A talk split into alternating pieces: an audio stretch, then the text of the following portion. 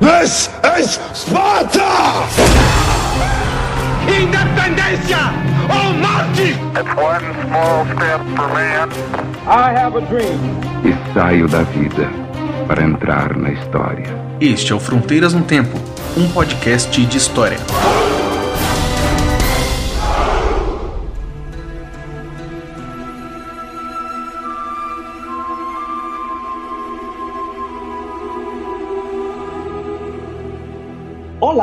Aqui quem fala é o CA. Oi, aqui quem fala é o Marcelo Beraba. E você está ouvindo o Fronteiras no Tempo. Um podcast de história. Tudo bem com você, Beraba? Tudo bem, tô tentando fazer uma abertura mais alegre, cara, que as pessoas ficam achando que eu sou ranzinza. no último eu fiquei assim, uma tristeza. Né? Não tem nada disso, é porque às vezes os ouvintes têm que entender que é difícil, às vezes a gente fica. Ou às vezes a gente tá cansado mesmo na hora de gravar, ou às vezes a gente tá. sei lá, né? Assim, parece que tá não tá tudo, mas tá tudo bem, tá tudo tranquilo. É, porque a gente, normalmente a gente grava depois da música do Fantástico, né, é, tem isso também. Aí já é já é um dia, é, já tá no fim do dia. Mas tranquilo. É a segunda dando tchau. Assim, oh, bem-vindos. Bem-vindos. Né? Bem Cheguei. Semana. É. Ela tá na porta já, assim. É, aí a gente vai dar aquela, aquele domingo da depressão. Exato, exato. Mas hoje nós estamos aqui para falar sobre o que, senhor César Agenor? Hoje nós vamos falar sobre o Egito Antigo.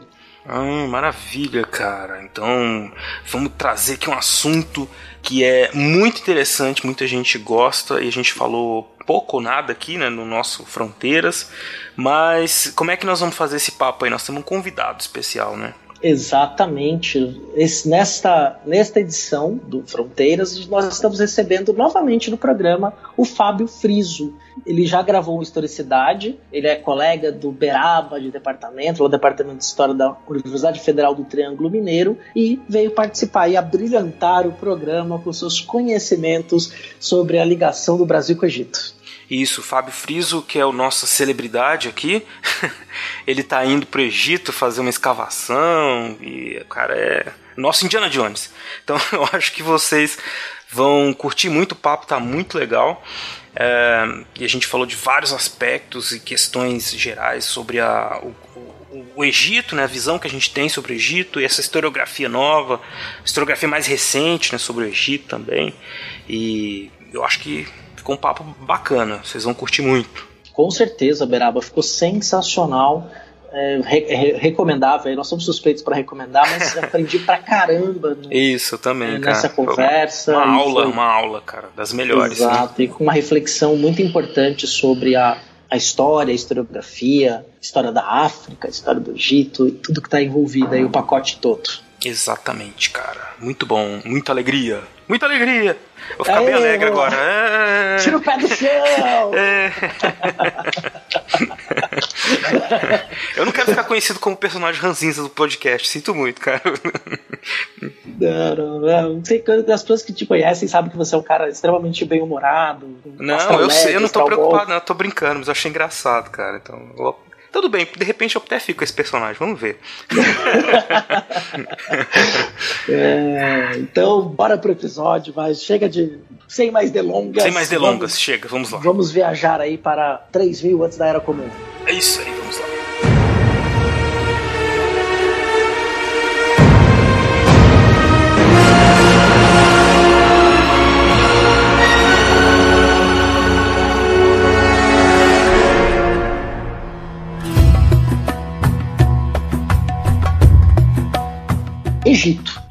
Durante séculos, sempre despertou a curiosidade, o fascínio ou sensações inversas. Construiu grandes pirâmides. Até hoje nós não sabemos como aquelas obras magníficas foram feitas de maneira exata. Temos teses, hipóteses, teorias mas uma civilização que durou mais de 3 mil anos, resplandecendo no norte da África. E é justamente sobre o Egito Antigo que nós vamos falar nesse programa.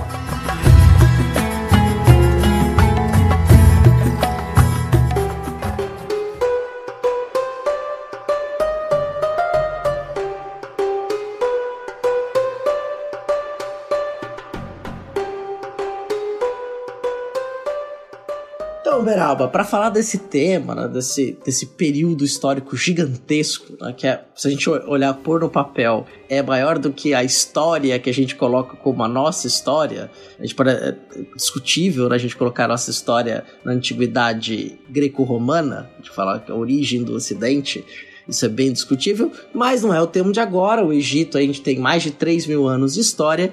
Só que para falar disso, como nós já dissemos na abertura, nós trouxemos aí um especialista, que é o Fábio. Fábio Frizio. É Frizio mesmo, né? Frisou. Frizio. Aí já começa a ver, já começa errando o nome do convidado. É... Falando o nome do homem errado, tá? Tudo bem que aqui é, então... tem uma tradição de falar o nome errado dos, dos convidados. Não, não é uma tradição, é... mas enfim, o editor ajuda a gente. Exatamente, mas, mas você pode então, é, Fábio, é, se apresentar aí para o nosso ouvinte, se, quem, para quem não te ouviu ainda no Historicidade, falar um pouquinho quem é você na fila do pão aí. Oi, pessoal, eu sou o Fábio. Friso. É, Friso. professor aqui da UFTM, onde eu sou colega do Marcelo. É, fiz minha formação acadêmica toda na Universidade Federal Fluminense, é, onde eu já pesquiso Egito Antigo, ou alguns temas é, específicos dentro do Egito Antigo, é, desde a iniciação científica na graduação.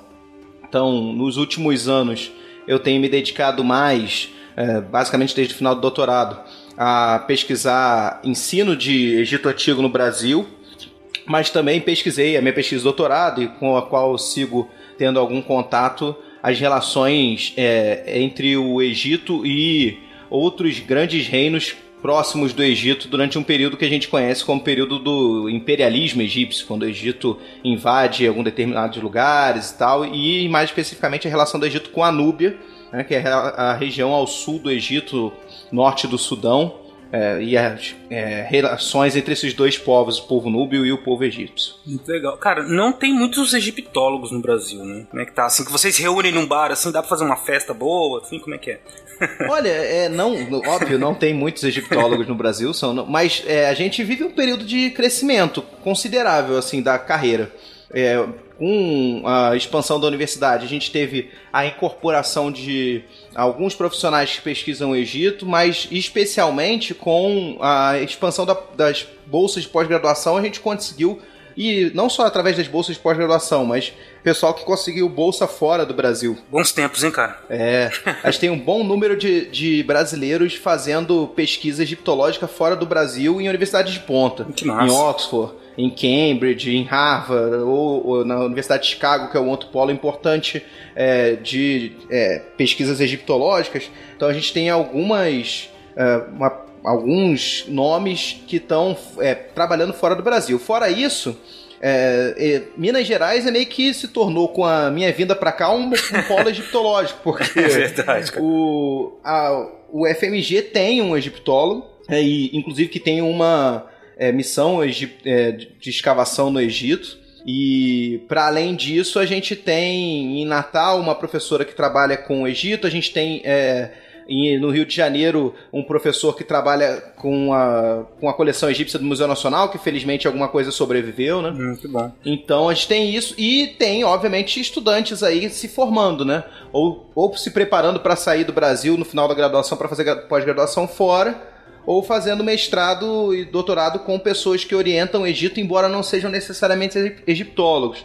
Então, pessoas de história da África que orientam trabalhos é, com uma, de Egito com uma pegada mais ligada à história da África. Tem pessoas que estudam Mesopotâmia que, estu, que orientam alguns trabalhos em Egito na pós-graduação também. Pessoas da arqueologia que orientam trabalhos de Egito na pós-graduação.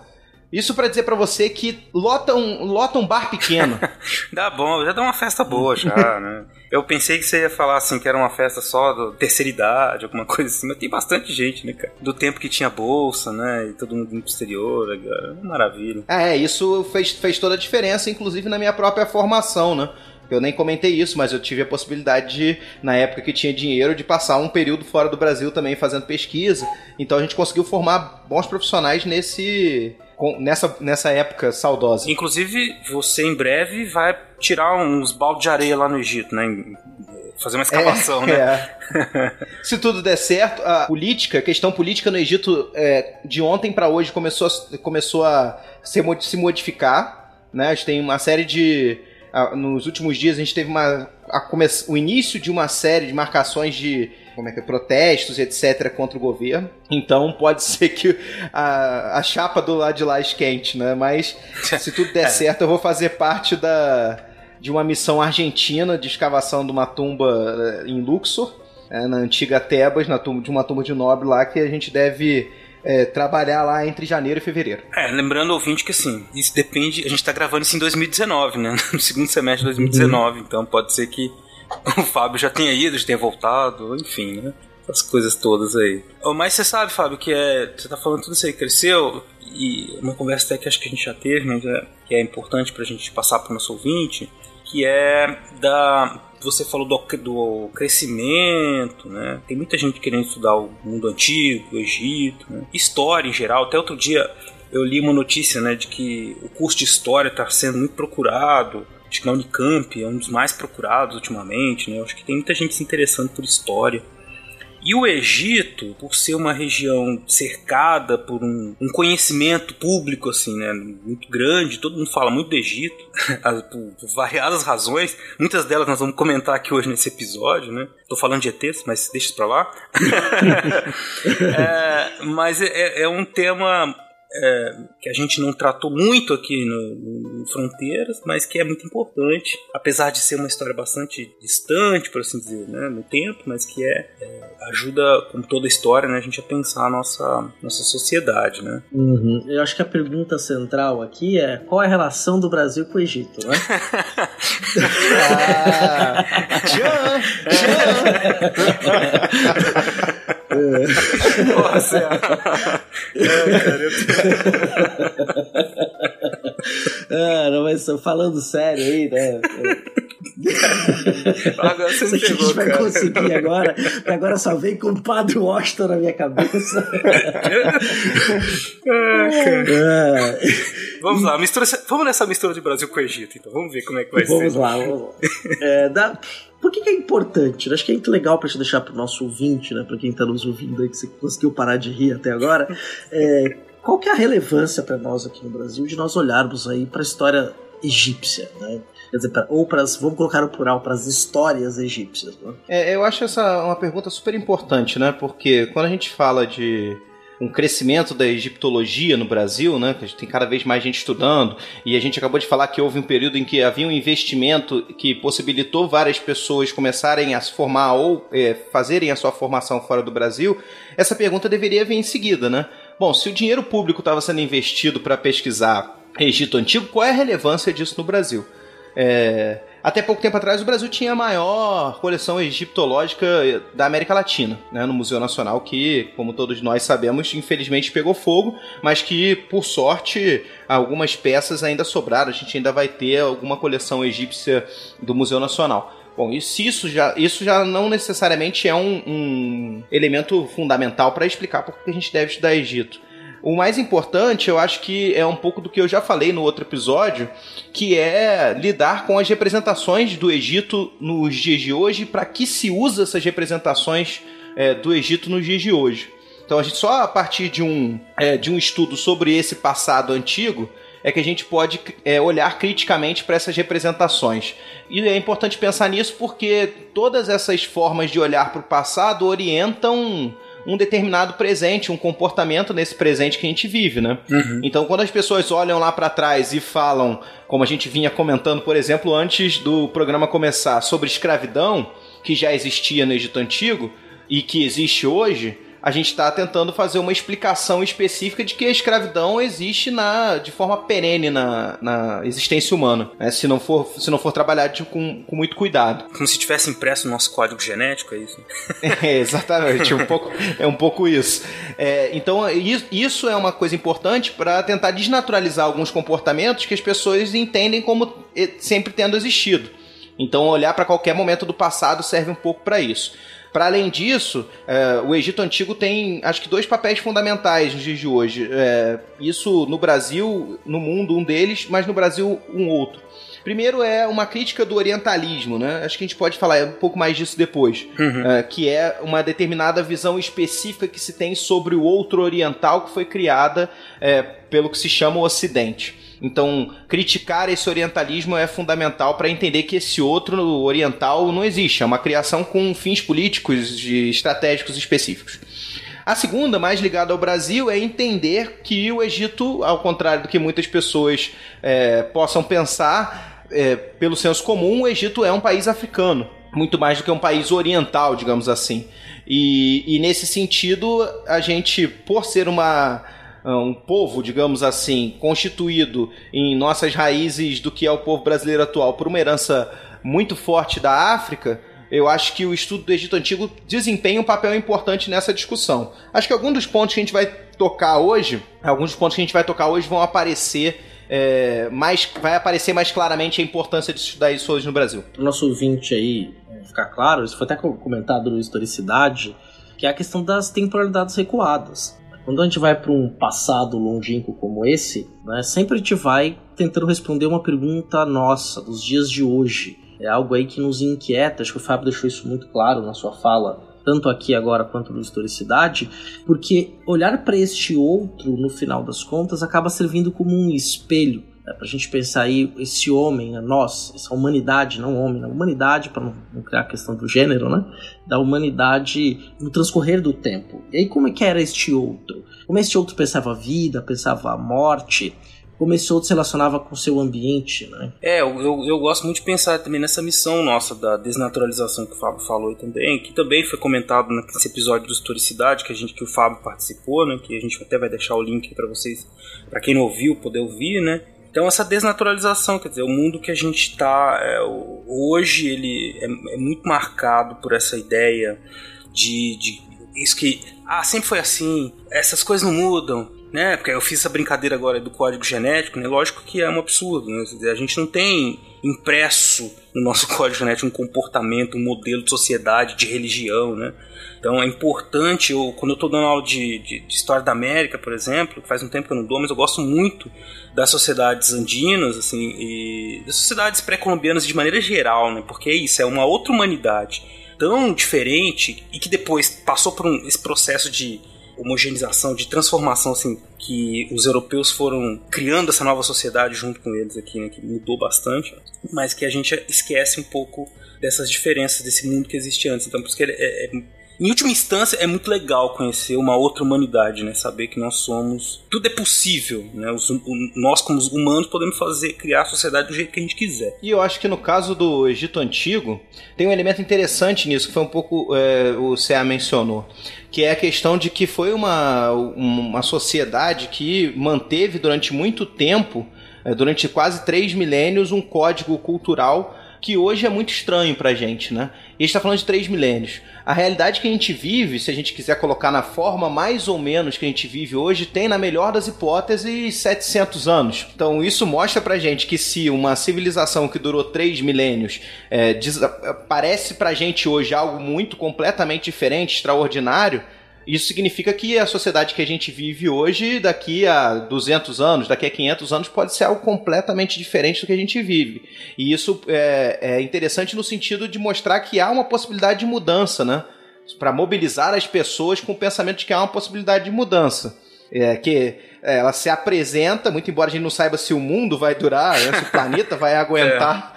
A gente construir uma nova sociedade, mas se sobrevivermos como espécie, novas uhum. sociedades são possíveis e mais do que possíveis. Elas existirão. É, não é. É inevitável. A mudança é inevitável. Esse é o padrão da história de que a mudança é inevitável. É verdade, não vai ter jeito. Vai ter que mudar, né? Também é porque a gente está chegando num esgotamento, então tem como prever, mas vai ser diferente, com certeza, né? Não sendo parecido com alguns filmes muito ruins, assim, de futuro, tá bom, mas vai ser, enfim, vai ser estranho, diferente. É, eu, eu, lembrei do, do, da saga Duna do Frank Herbert, né, é, é, um, é um futuro tão distante, é só pra. Né, não tem muito a ver, mas é, mas é interessante essa reflexão. tem a ver, tem a ver. É, o, é, é um futuro tão distante, e tem a ver porque Duna se passa num. É um planeta deserto, se passaria das areias dos desertos, tem muita relação com o petróleo e tal.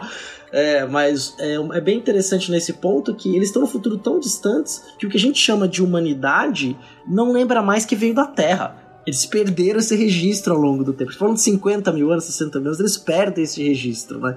Quer dizer, o que eu tô querendo dizer com isso é porque às vezes a gente tenta traçar uma história de origem, até abrir falando disso, né? Da origem do Ocidente, a origem da civilização né? E muitas, e muitas, nada garante que isso vai ser lembrado ou que esta origem ou que a humanidade no futuro vai colocar como origem os mesmos pontos que a gente coloca hoje. Né? Então, quer dizer, isso pode ser irrelevante ou pode ser, pelo contrário, mais relevante ainda. A gente não sabe muito bem os caminhos que se desenham, porque a cultura é muito fluida, né? as cidades mudam muito os seus interesses. E aí é um ponto bem interessante. Quando a gente fala de Egito, uma das frases mais comuns que a gente ouve é a ideia da dádiva do Nilo. Né? Ah, eu fiz uma é voz de locução, né? que é uma coisa interessante quando a gente pensa, né? Que é de uma, uma população que é a história dando mãos à geografia, né, para a gente pensar nesse sentido em forma de análise no presente, olhando para esse passado e pensando como que essas populações, que depois vão formar o que a gente vai chamar de civilização egípcia, se relacionaram com esses elementos da natureza, e a principal fonte que a gente precisa, que é a água, né, para desenvolver o início da sociedade né, em torno do rio Nilo. É, então, eu acho que essa discussão é uma discussão importante para fazer esse diálogo com essa frase famosa que é atribuída ao Heródoto, né, que o Egito é uma dádiva do Nilo, etc. Que é deve cair em a cada cinco questões de Egito Antigo no vestibular, o que é muito raro, ou em provas desse tipo, deve ser umas duas ou três devem advir essa frase aí, provavelmente, né? É, o que é interessante porque é também uma ideia de pensar o quanto que uma fonte o, o, que é atribuída ao Ocidente fala mais sobre o Oriente do que as próprias fontes orientais, se a gente quiser pegar essa, esse jogo. Mas de qualquer forma, é, essa questão é uma questão importantíssima para pensar, inclusive, essa questão do Nilo, para pensar, inclusive, essa questão que eu tinha mencionado do orientalismo. Por quê? É, o, a perspectiva do mundo ocidental que também tá, tem suas raízes na história antiga, mas como o CA mencionou, tem suas raízes no que seria uma história antiga ocidental, né, de Grécia e Roma e etc ela é muito calcada numa chave explicativa do que seriam os modelos políticos atuais. Então a gente vai buscar lá na antiguidade, por exemplo, a ideia de uma democracia ou de uma república. Né? E o, esse, essa ideia da criação do Oriente, ela cria o outro, né? E o outro desse, dessa monarquia, dessa, desculpem, dessa democracia e dessa república é o despotismo oriental. E o, a ideia do Nilo ela foi muito fundamental para justificar essa questão do despotismo oriental. Né? porque é, a sociedade teria se agregado e o, o Estado teria surgido com um déspota pela necessidade do controle das obras hidráulicas, digamos assim. Isso é que se chama na historiografia de hipótese causal hidráulica, de que a necessidade de obras hidráulicas era o que para manter uma sociedade naquele regime é, do Nilo teria gerado uma, um governo, um Estado e uma forma política muito ligada a essa do despotismo, no qual o rei é entendido como um deus e que, portanto, somos todos é, servos desse deus, porque ele, em última medida, é o responsável pela cheia do Nilo, é o responsável pela fertilidade das terras que são alagadas por essa cheia do Nilo e que permitem a agricultura. Então é interessante pensar nesse tema da relevância do Nilo na formação do Egito a partir dessa chave de leitura que diferencia Ocidente e Oriente. Para a gente pensar uma série de questões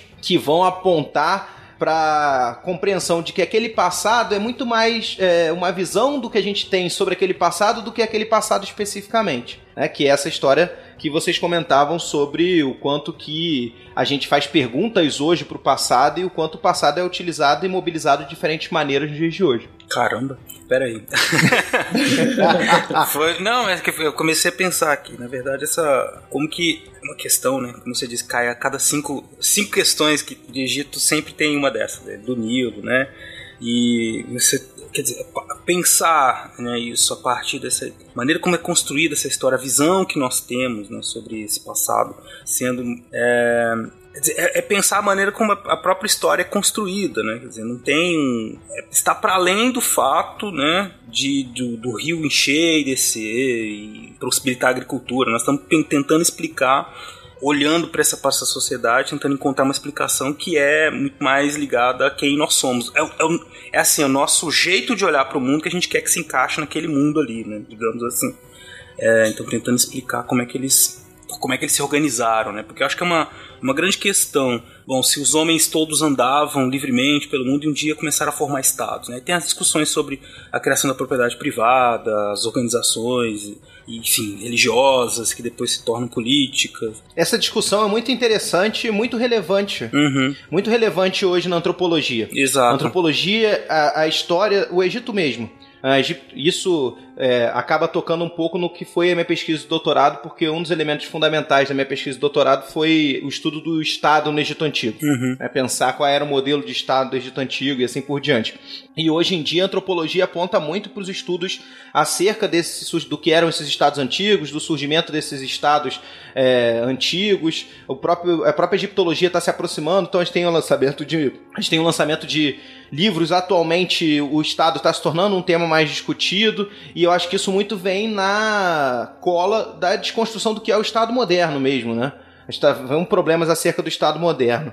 Então isso é outro elemento importante, né? De pensar é, dessa mobilização. Mas eu queria fazer um outro comentário que me surgiu quando você falou e que é interessante pensar. Que não só essa questão do Nilo, né, da apropriação da, da, ideia da hipótese causal hidráulica, da necessidade de, do controle da água e surgimento de um estado despótico, mas outro elemento que torna muito presente essa questão do Nilo é também é, um desenvolvimento disso que a gente chama de orientalismo que é a ideia de que as sociedades orientais não mudam ao, ao, com o passar do tempo, elas são imutáveis ou mudam muito pouco.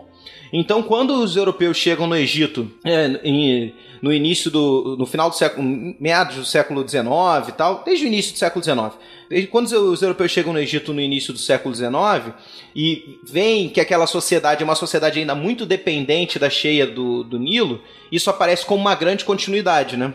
Então acho que também tem uma, um esforço muito grande de pensar isso, a partir dessa chave das grandes continuidades, de que o Nilo é fundamental para o Egito desde sempre, etc. E embora seja, isso não significa que as coisas sempre foram da maneira que são, né? É, é, é o sentido que nós estamos dando para ele, não que os egípcios ou que as pessoas que milhares de anos viveram ali davam para o rio, ou às vezes aquilo nem era uma coisa que também orientava tanto a vida deles. É, a gente, isso que você falou, acho que é fundamental. A gente precisa olhar pro que os próprios que as fontes, o que o que a história é construída a partir das fontes daquela região, daqueles, daqueles povos que viveram ali dizem, né? Muito mais do que o que os europeus dizem sobre eles, né? Isso, e de que maneira essas coisas foram usadas. É, de que maneira essas coisas foram usadas, exatamente. É. você pensar uma continuidade histórica num período tão largo de tempo, né? É ser, a gente pode dizer que é uma leitura ingênua, né? que é uma leitura achar que é a imobilidade das coisas, né? Não, não é bem, não é pelo contrário, né? Se a gente olhar para nossa história, olhar para 50 anos atrás e olhar para 50 anos, né, 50 anos depois, agora em 2019, na nossa sociedade a gente vai ver como muita coisa mudou e tem coisas que faziam sentido para essas pessoas 50 anos atrás que não fazem mais sentido nenhum para nós. Né? Então imagina isso aí numa, numa escala de tempo que é que já começa a ficar quase abstrata, né? Sim. Quando você joga isso, né? Eu digo que é menos é, ingênuo do que racista. Isso, né? é verdade. É, mais, é, bem mais racista do que ingênuo. Isso, isso que eu Mas agora. tem uma outra coisa que eu queria comentar com vocês. Comente. Que é a questão. Isso é um outro elemento interessante de pensar o Egito, as escalas temporais, né? No outro programa eu, a gente tinha comentado isso, o quanto que quando a gente mexe com essas com a história antiga, a gente mexe com escalas temporais muito dilatadas, né? Isso que é das temporalidades recuadas ou como o meu amigo Zack Nush gosta de chamar os passados distantes, etc. É, essa, essa forma de ver mostra pra gente novas, é, novos recortes cronológicos, novas é, réguas, né? cronológicas. E aí isso faz com que a gente entenda essas coisas de maneiras diferentes. Então, o que a gente está falando aqui como sendo um tempo infinito, muito grande, o tempo da, que o CA falou com razão, que já começa a se pensar num nível de abstração muito maior, que é de três milênios, é só 1% do tempo da humanidade do planeta. Então é ridiculamente pouco se a gente pensar em toda a ocupação humana do planeta Terra. A gente pensar que a mudança que existiu no Egito foi pouca ou foi grande, e qualquer discussão que a gente possa fazer em relação a isso, em três milênios, ainda é muito pouco perante a mudança que os seres humanos viveram no planeta nos últimos 300 mil anos. Pois é, então depende dessa, desse referencial, né? De onde você está olhando, uhum. enfim.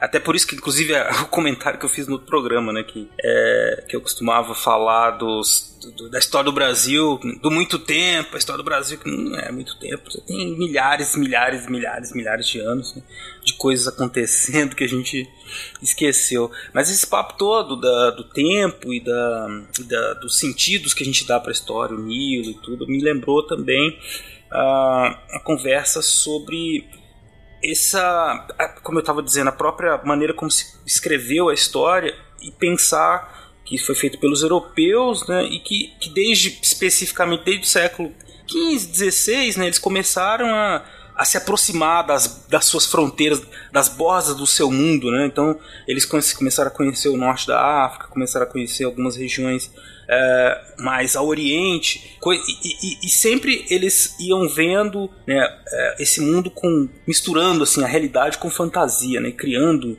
uma visão sobre ele, né? Que acabava, que junta tudo isso, né? Eles como cristãos se achavam muito superiores, né? E iam explicando o resto do mundo, né? Sempre com essa visão já depreciativa, né? Eles não mudam, a importância deles é menor, porque nós é como se eles fossem o ápice da, da civilização.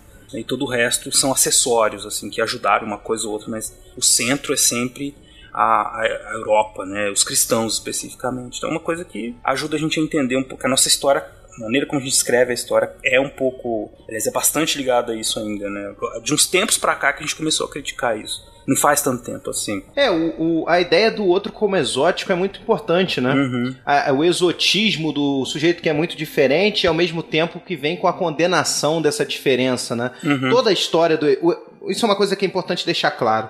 A egiptologia é uma ciência, se a gente quiser chamar de ciência, ou uma disciplina orientalista. Ou se a gente pega a, essa concepção de orientalismo que o Eduardo Said é, construiu e etc. E é importante pensar nisso porque é o momento em que se começa a pensar uma, uma espécie de história pós-colonial que é fundamental para fazer a crítica dessa visão que a gente tem tradicional, é, não só do Egito, mas da escravidão africana, de uma série de, de outras coisas. Então, essa perspectiva que o Eduardo Said construiu do orientalismo, ela também, ela também implica um discurso científico um discurso acadêmico, né? A Europa começou, construiu um discurso acadêmico, científico, comprovável e etc. sobre o, sobre o passado do chamado Oriente. E a egiptologia é uma ciência nesse sentido orientalista. Ela está ali para constituir um, um conhecimento estabelecido segundo as regras europeias e etc. acadêmicas sobre um passado antigo.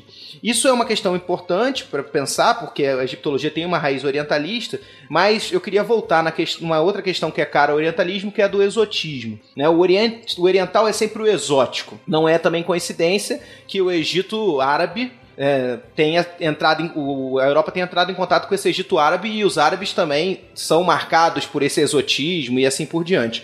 Quando a, a, Europa entra em contato com o Egito a partir do século, final do século XVIII e muito mais fortemente início XIX, aliás, é, o marco do orientalismo moderno para o Said é justamente a missão que o Napoleão levou para o Egito quando invadiu o Egito, né? Uma missão com geógrafos, com biólogos, com uma série, o que a gente chamaria hoje disso, com uma série de acadêmicos para entender o Egito, o passado do Egito, e daí vem o Champollion, que é a quem é atribuído a paternidade da egiptologia, que é o, quem decifrou os hieróglifos e assim por diante.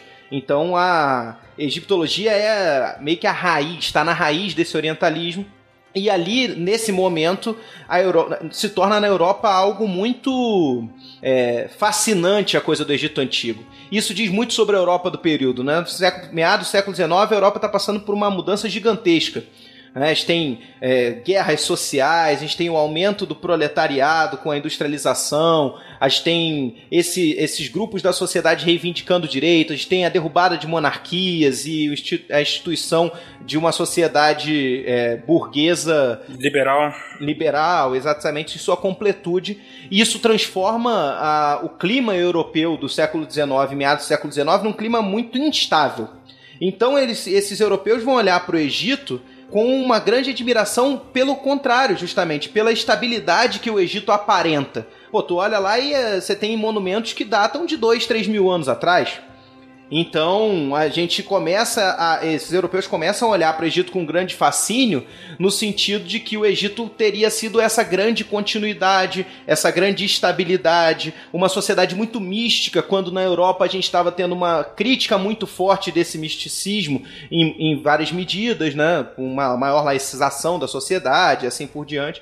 A Europa começou a ver no Egito Antigo tudo que ela gostaria de ser né, uma aristocracia que se manteve no poder durante muito tempo, uma monarquia que era adorada, segundo a concepção dos europeus, pelos seus é, súditos e assim por diante. Isso transformou o Egito no que ele é hoje, um, uma sociedade fascinante. A gente tem que lembrar que durante a, o século XIX, e eu não, não, canso de falar isso pelo nível do absurdo, talvez tenha até comentado isso no outro programa, já não lembro mais.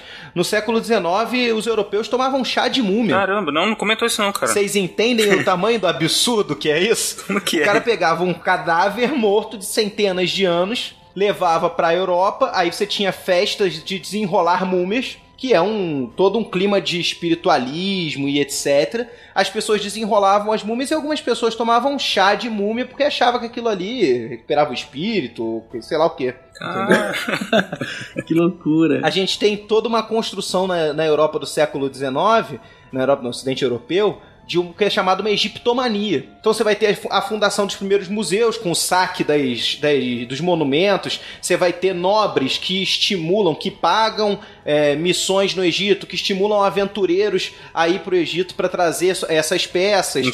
Que, que vão de é, que vão de maneira legal ou ilegal né? Porque muitas vezes é, os, as lideranças egípcias poderiam vender, doar, mas a enorme maioria dessas coisas vem de maneira é, ilegal ou imperialista, né? Os saques imperiais, assim por diante. Então ali você tem a constituição dos grandes museus, é, museus de, com peças egípcias na Europa, mas você também vai ter essa, esse fascínio que vai dar origem a, a tipo uma arquitetura neo-egípcia, pseudo-egípcia que começa a ser montada né, nos lugares, etc. E é interessante isso porque isso hoje ainda é muito forte. Né, você vê por aí é, pessoas fazendo obeliscos. Se você, vocês forem aqui, eu estou gravando aqui de Uberaba. Se vocês forem a 100 km daqui em Uberlândia, eu fiquei chocado ao ver. Você tem um pilono de templo egípcio numa casa de festas. Um negócio gigantesco, assim, um pilono gigantesco Cara. na frente imitando um templo egípcio. Então, uma coisa que é curiosa, que o Fábio tocou e, e é importante, que essa onda egípcia do século XIX, ela também teve reflexo aqui no Brasil Império. Eu tenho uma amiga que ela é egiptóloga, o Beraba conhece também, é contemporânea nossa da Unesp, a Marina Bufa César, que ela é arqueóloga e na mestrado dela estudou a questão do Egito. E ela fez lá no, Museu, no Museu Nacional, né, o mestrado dela. E tem uma coisa bem interessante, eu até cheguei a ver os documentos com ela, da compra que o Dom Pedro I fez das múmias que estão no Museu Nacional. Estavam, é. é. É, não sei se elas se perderam, acho não sei se elas se queimaram. É, mas as múmias de lá, ela inclusive trabalhou na tomografia das múmias. Foi, foi, bem, eu acompanhei esse trabalho de perto, foi bem interessante. Mas no Brasil também, essa onda, esta moda de você adquirir itens do Egito também chegou. Né, quando Dom Pedro então adquire as múmias que estavam lá no Museu Nacional. É, lá ainda no final dos anos 20, começo dos anos 30, se não me engano foi 29 ou 30 que ele compra estas múmias. Né? Era, uma, era uma sacerdotisa é, um, um farol de reinado curto, jovem, que tinha lá os escaravelhos corações, né, que era um, um objeto. É, o escaravelho, aquele besouro, né? Que era, e ele feito, era feito uma joia com ele, colocava-se junto do, do, na mumificação com os corpos, para que o escaravelho tentasse convencer o coração de não se levantar contra ele no submundo, né? Se levantar contra a pessoa no submundo. E essa múmia que foi estudada, que estava lá, esse sacerdote de Reinaldo Curto tinha só sete escaravelhos coração junto com ele. Eu acho que não foi boa pessoa. Esse é um tema importante, porque, paradoxalmente, o, o Egito Antigo insere o Brasil na narrativa ocidental.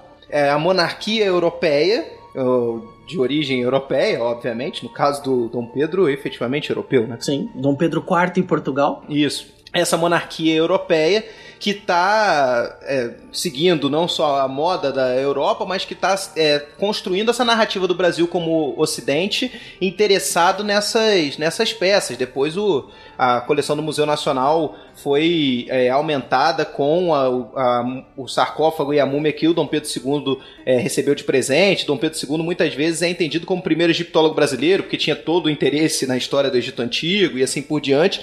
Mas, de novo, com essa perspectiva do exotismo e etc., toda essa egiptomania que chega pra gente também para nos inserir na narrativa uh, do Ocidente. E tem uma outra coisa que eu queria comentar, eu, salvo engano meu, não tinha nenhum faraó lá, Pode, podia ter algum príncipe, mas é, faraó acho que não chegou a ter não. E queimaram, né? As múmias infelizmente queimaram, mas alguns desses amuletos da múmia, por exemplo, da Shamu Ensu, que era uma cantora de Amon, é, que era a múmia mais famosa do Museu Nacional, estava presa ainda dentro do sarcófago, o sarcófago nunca tinha sido aberto e não seria aberto, não foi, ele queimou, né? Uhum. É, descobriram agora na, no resgate dos artefatos do Museu Nacional esses, é, esses amuletos que estavam dentro da múmia, né? O caixão pegou fogo, a múmia pegou fogo, mas os amuletos que estavam lá e que, os quais a gente nunca teria visto, porque a gente não abriria a múmia, hoje em dia não se faz mais isso, é uma coisa do século XIX, né? a gente nunca teria visto, só teria visto em tomografias, etc. Agora a gente tem acesso a eles. Exato, né? É a mesma aparelho de tomografia que a gente vai fazer aquele exame lá, escutando aquela música industrial no fundo, né? É, foi usado para fazer essa, essa pesquisa, né? Quer dizer, justamente para preservar. E eu fiquei pensando quando você falou do chá de múmia, né? É, eu vi uma notícia no meio do ano passado que eles descobriram uma variedade do vírus da varíola que ainda estava ativo numa das múmias egípcias, né? Imagina você tomar um chazinho de varíola.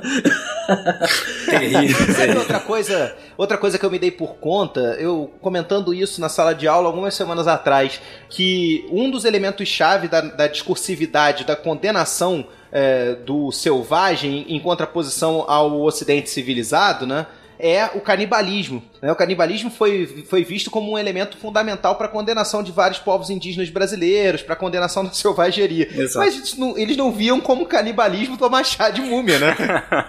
ah, mas essas incoerências desses, desses, europeus nesse momento não dá para levar em conta, cara. Fazendo cada absurdo em nome da civilização. É muito parecido com, aquela, com aquelas coisas indígenas é, de é, tomar. É, canibalizar o outro para receber o seu, o seu potencial e etc. Os europeus também estavam fazendo isso.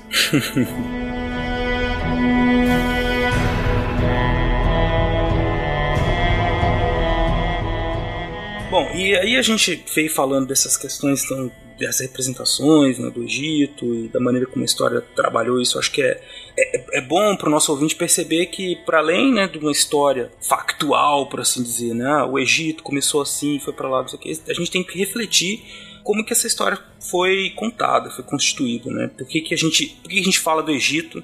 Como é que a gente, por que, que ele é importante pra gente, o que, que tem de relevante pra gente. Né? Mas, de certa maneira, né, se constituiu uma historiografia, um jeito de contar essa história que se tornou tradicional e que, como todos os outros momentos da história da humanidade, passou, foi feita uma periodização, uma tentativa de explicar cronologicamente né, o que está acontecendo.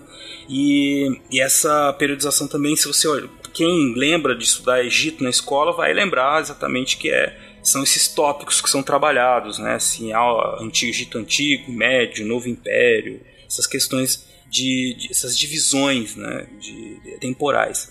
E, mas eu acho que é importante a gente entender, né, por que, que elas foram feitas e o que elas significam, né? É, então, essa discussão é uma discussão que toca com as coisas, nas coisas que a gente estava falando antes, né? Nessa questão das leituras é, que, o, que o Ocidente fez desse Oriente. Essa datação, essa forma de dividir a periodização do Egito Antigo, embora ela tenha é, seu início nas próprias é, fontes que que os europeus tiveram acesso acerca do passado egípcio, então a gente tem algumas fontes tardias, nas quais alguns sacerdotes de um período já mais tardio vão fazer uma é, espécie de história dos faraós, né, com dos nomes dos faraós e assim por diante, e, e demonstrar esses períodos, antigo, médio e novo, e assim por diante mas isso é muito focado pelo tipo também de coisa que a Europa estava passando na, na, no século XIX. A palavra império não é por acaso, né?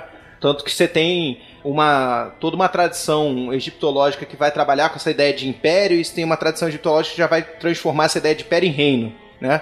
É, até onde eu sei, a egiptologia alemã tem uma força muito grande essa, essa ideia de império. Isso não é também coincidente. Então essa divisão é, entre antigo, médio e novo, ela é feita a partir de momentos de centralização do governo faraônico. Então, o Reino Antigo é o momento, esse primeiro grande momento de centralização do governo faraônico. Você tem o surgimento do Estado e aí se centraliza ali, porque o Egito é o primeiro grande reino territorial é, da história da humanidade, né? Então a Mesopotâmia tinha uma série de cidades-estados e o Egito a gente olha para ele como se fosse um reino extenso, né? Que era o que era facilitado pelo Nilo, né?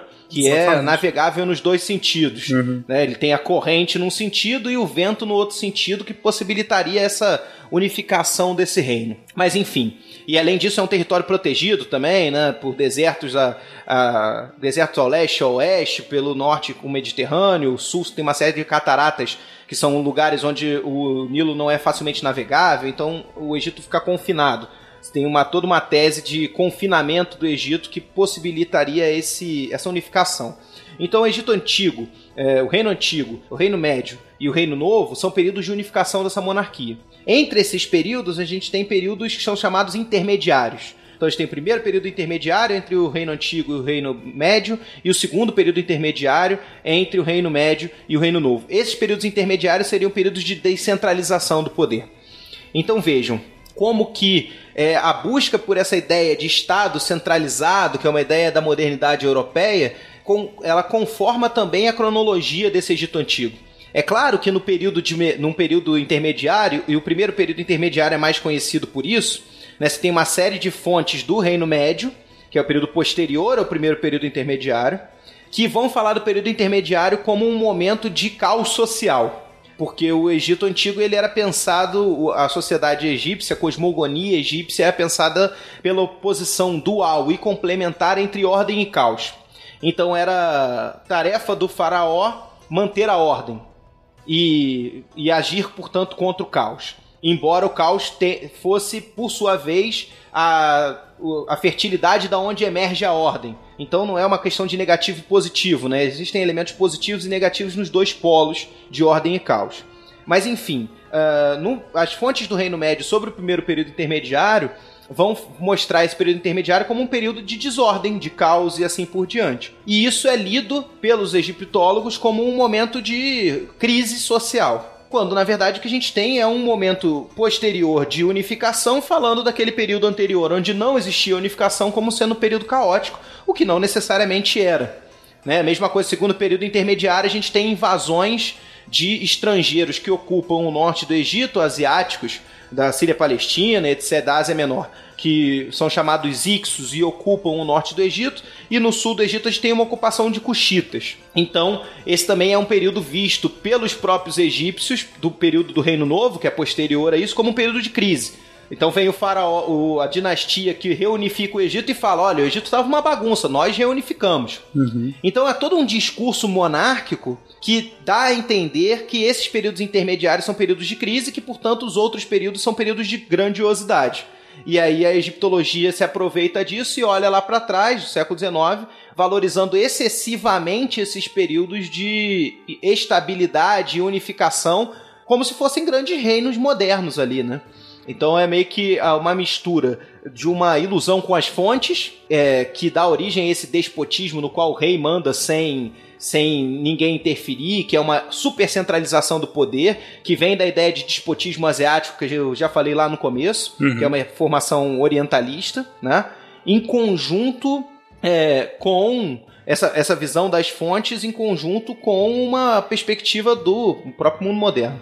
Ou seja, eles estavam olhando para esse passado e buscando inspiração, como você mesmo disse, justificativas, né, para sua, sua própria estrutura é, social, né, a tentativa de mostrar a importância da manutenção da ordem e caos, da ordem no caso do poder centralizado. Isso eu acho que é muito interessante, principalmente para a Europa do século XIX, né, como também você acabou dizendo no tópico anterior, né, que vivia depois da Revolução Francesa uma preocupação muito grande com essa questão da manutenção da ordem, do controle da, da, da, do controle social, né, assim, para evitar grandes movimentações populacionais e revoltadas, né, como aconteceu na Revolução Francesa. Então, olha, tá vendo aí, você faz uma periodização da história baseado nessas idas e vindas né, do poder, da centralização do poder. Interessante isso daí. Que eu vou fazer o papel do ouvinte é, que talvez saiba pouco aí sobre a história, essa história que está sendo dita, né?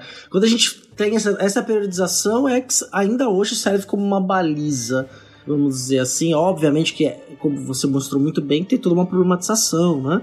A gente olhar isso muito mais como uma, um modelo europeu de periodização de tempo, que divide esses tempos, e aí uma preocupação com a questão de centralização do poder, a questão do faraó, que a gente encara muito como um imperador lá europeu, lá ocidental, e não era tão bem assim, era diferente essa questão da chefia, mas era bacana se a gente é, conseguisse nesse momento agora, antes de avançar, é, mostrar a cronologia é, destes períodos para o nosso ouvinte que talvez é, não conheça muito a fundo ou saiba ou lembre muito pouco da história do Egito. Então vamos lá. Lembrando que questões de periodização no Egito são sempre um problema, né? Não, não há, não há, há grandes, grandes teorias que envolvem aí a periodização, que é algo que eu não, não vamos entrar aqui. Mas em larga medida, né? Se a gente for querer falar em grandes balizas, tá? É, em grandes balizas a gente tem a unificação do Egito, né? Por volta do final uh, do quarto milênio antes de Cristo. Então, 3200 a.C., 3100 a.C., a gente tem a unificação do Egito, né? E aí esse período dura, esse período que é o, período o inicial das dinastias egípcias, uh, dura até mais ou menos meados do século do, do terceiro milênio, por volta de 2600 e alguma coisa, e assim por diante, aonde a gente tem o começo lá do Reino Antigo, que é o reino mais conhecido é, pela construção das pirâmides, né? E aí isso teria durado mais ou menos até o final do terceiro milênio, por volta de 2180, mais ou menos, 2200 uh, antes de Cristo. Aí a gente tem esse período intermediário finalizando o segundo o terceiro milênio antes de Cristo, né, de 2100 e pouco até 2050, o ano 2000. Estou é, falando em, em, grossa medida, né? Essas datas são muito estabelecidas por reinado, então eles têm mais claramente o reinado ali, mas eu não quero dar muita ênfase na data precisa, justamente pelo fato de que a precisão não é grande. Tá? Sem problema. Aí a gente tem o Reino Médio, que é a reunificação do Egito, que vai durar mais ou menos do início do segundo milênio, por, por volta de 2000 a.C. até mais ou menos 1600 e alguma coisa a.C. Um segundo período intermediário que dura mais ou menos 100 anos, entre 1650 e 1550, mais ou menos, antes de Cristo. Aí você tem o Reino Novo, que é o período mais conhecido, porque gerou o maior número de fontes, porque é nele onde estão os faraós mais conhecidos, né? Ramsés II, Tutankhamon e etc., que duram uns 500 anos entre meados do segundo milênio, 1500, até o final do segundo milênio, mais ou menos por volta de 1050, que termina.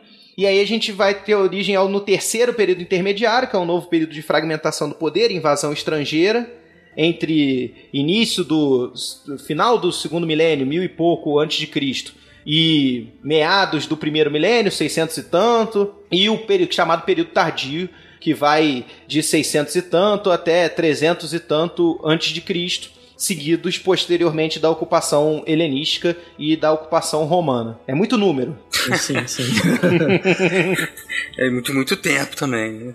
Falando do primeiro milênio, é meado do segundo milênio, né? A gente fica, nossa, mas é bastante. É, é, mas é, é assim. O que, que é isso, né? É. Vejam no Google Vejam no Google lá, botem Egito Antigo, aí vocês vão ter certinho as datas, um resuminho do que, que aconteceu em cada período. Tem é um, o pessoal do SciCast sempre indica, eu também estou indicando agora, o Geacron, que é um atlas histórico interativo, que você vai colocando as datas, você consegue ver a é, questão de onde os povos estavam em cada lugar, e a fronteira, dá para você acompanhar no Geacron. É, essa, tudo que o Fábio está falando aqui dá para você ir acompanhando os períodos para ter uma noção dessa fragmentação, da unificação do Egito, que é uma ferramenta bem interessante. Eu costumo usar em aula quando eu vou falar sobre. Vou lá falar da período do Luís XIV, por exemplo, mostrar como é que eram as guerras, a guerra de devolução, depois a guerra contra Flandres, né? Vão mostrando ali essa periodização toda e dá para ver o avanço, o recuo, divisa de fronteiras, é bem interessante esse mapa, esse atlas histórico é bem completinho. Já tô abrindo aqui que eu não conhecia. É uma ferramenta maravilhosa, Geacron. Ele é uma. Se o seu ouvinte quiser acompanhar enquanto ouve, então pa faz pausa, volta, escuta de novo o que o Fábio falou. A vantagem do podcast é essa, né? Você vai ouvindo e vai acompanhando ali conforme ele vai falando dessas datas, aí, pra você ter essa noção é, dessa, do desenvolvimento do, dessa, desse Egito antigo, vamos chamar assim, né? Que foram vários períodos, né? Bem interessante. É, e isso me lembra muito, né? Uma coisa que é, que é bacana, obviamente quando a gente trabalha a questão mais específica, a gente nem sempre traz essa discussão ao grande público, que é muito do, da natureza da, da escrita e do conhecimento histórico.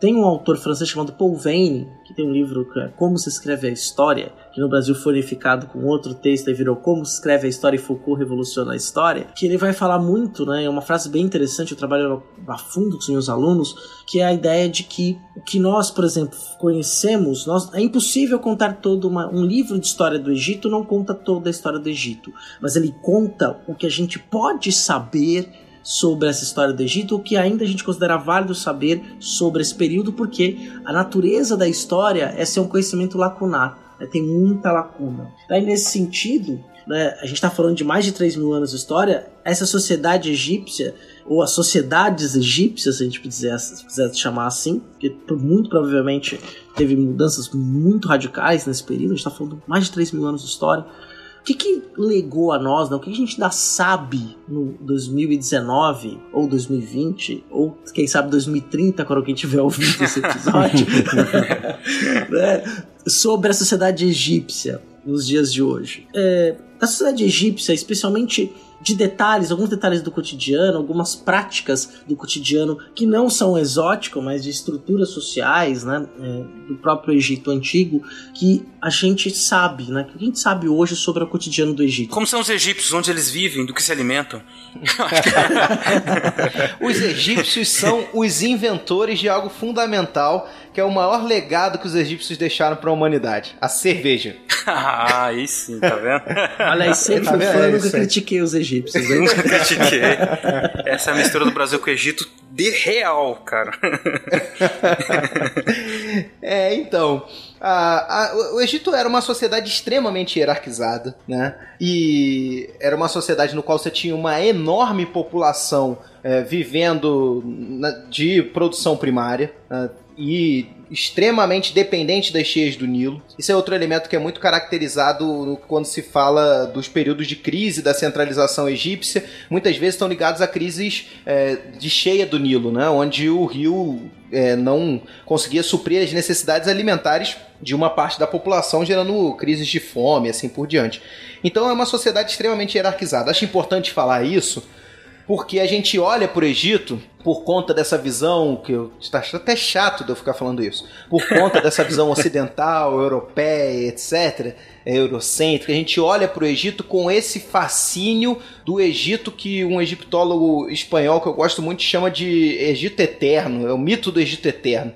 A gente olha para o Egito com esse fascínio que, que a Europa criou no século XIX por essas coisas que duraram demais né, que são monumentos para a história da humanidade, que são é, uma supervalorização da própria arte egípcia, né, como a egiptologia tem uma força muito grande da história da arte.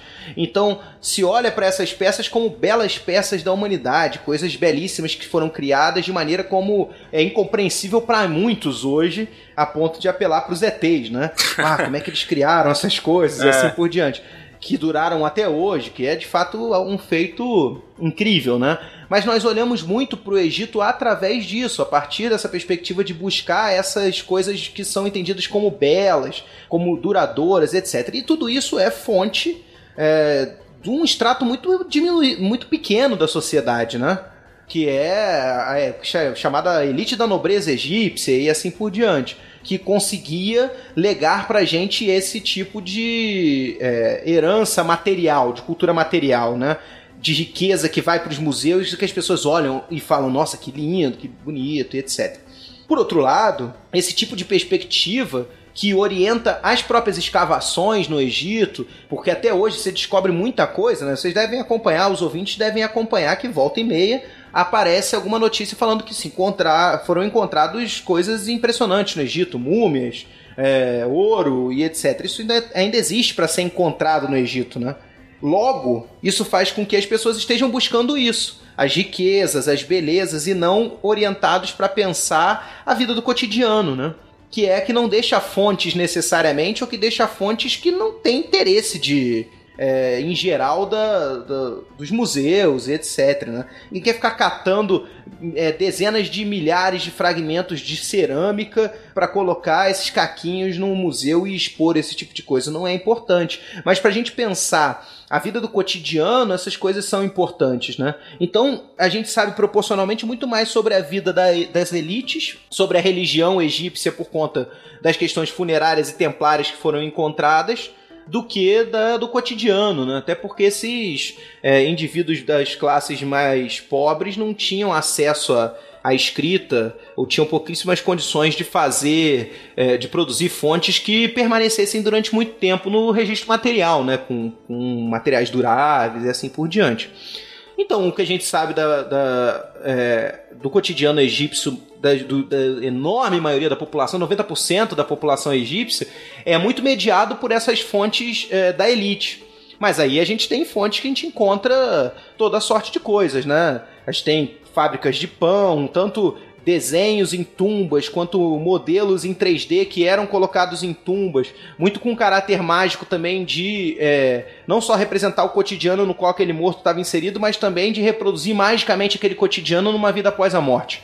Então a gente tem esses modelos de modelo de uma, de uma fábrica de pão, um modelo de uma cervejaria, você vai ter modelo de parelhas de bois, é, esse tipo de coisa que é colocado lá que nos deixam alguns elementos da vida cotidiana dos egípcios. Nossa, o cara queria reproduzir na pós-vida, né? Uma cervejaria que ele, enfim, queria levar pra lá, né? tá é, certo. É isso. tá aí uma coisa boa para se levar. É lógico.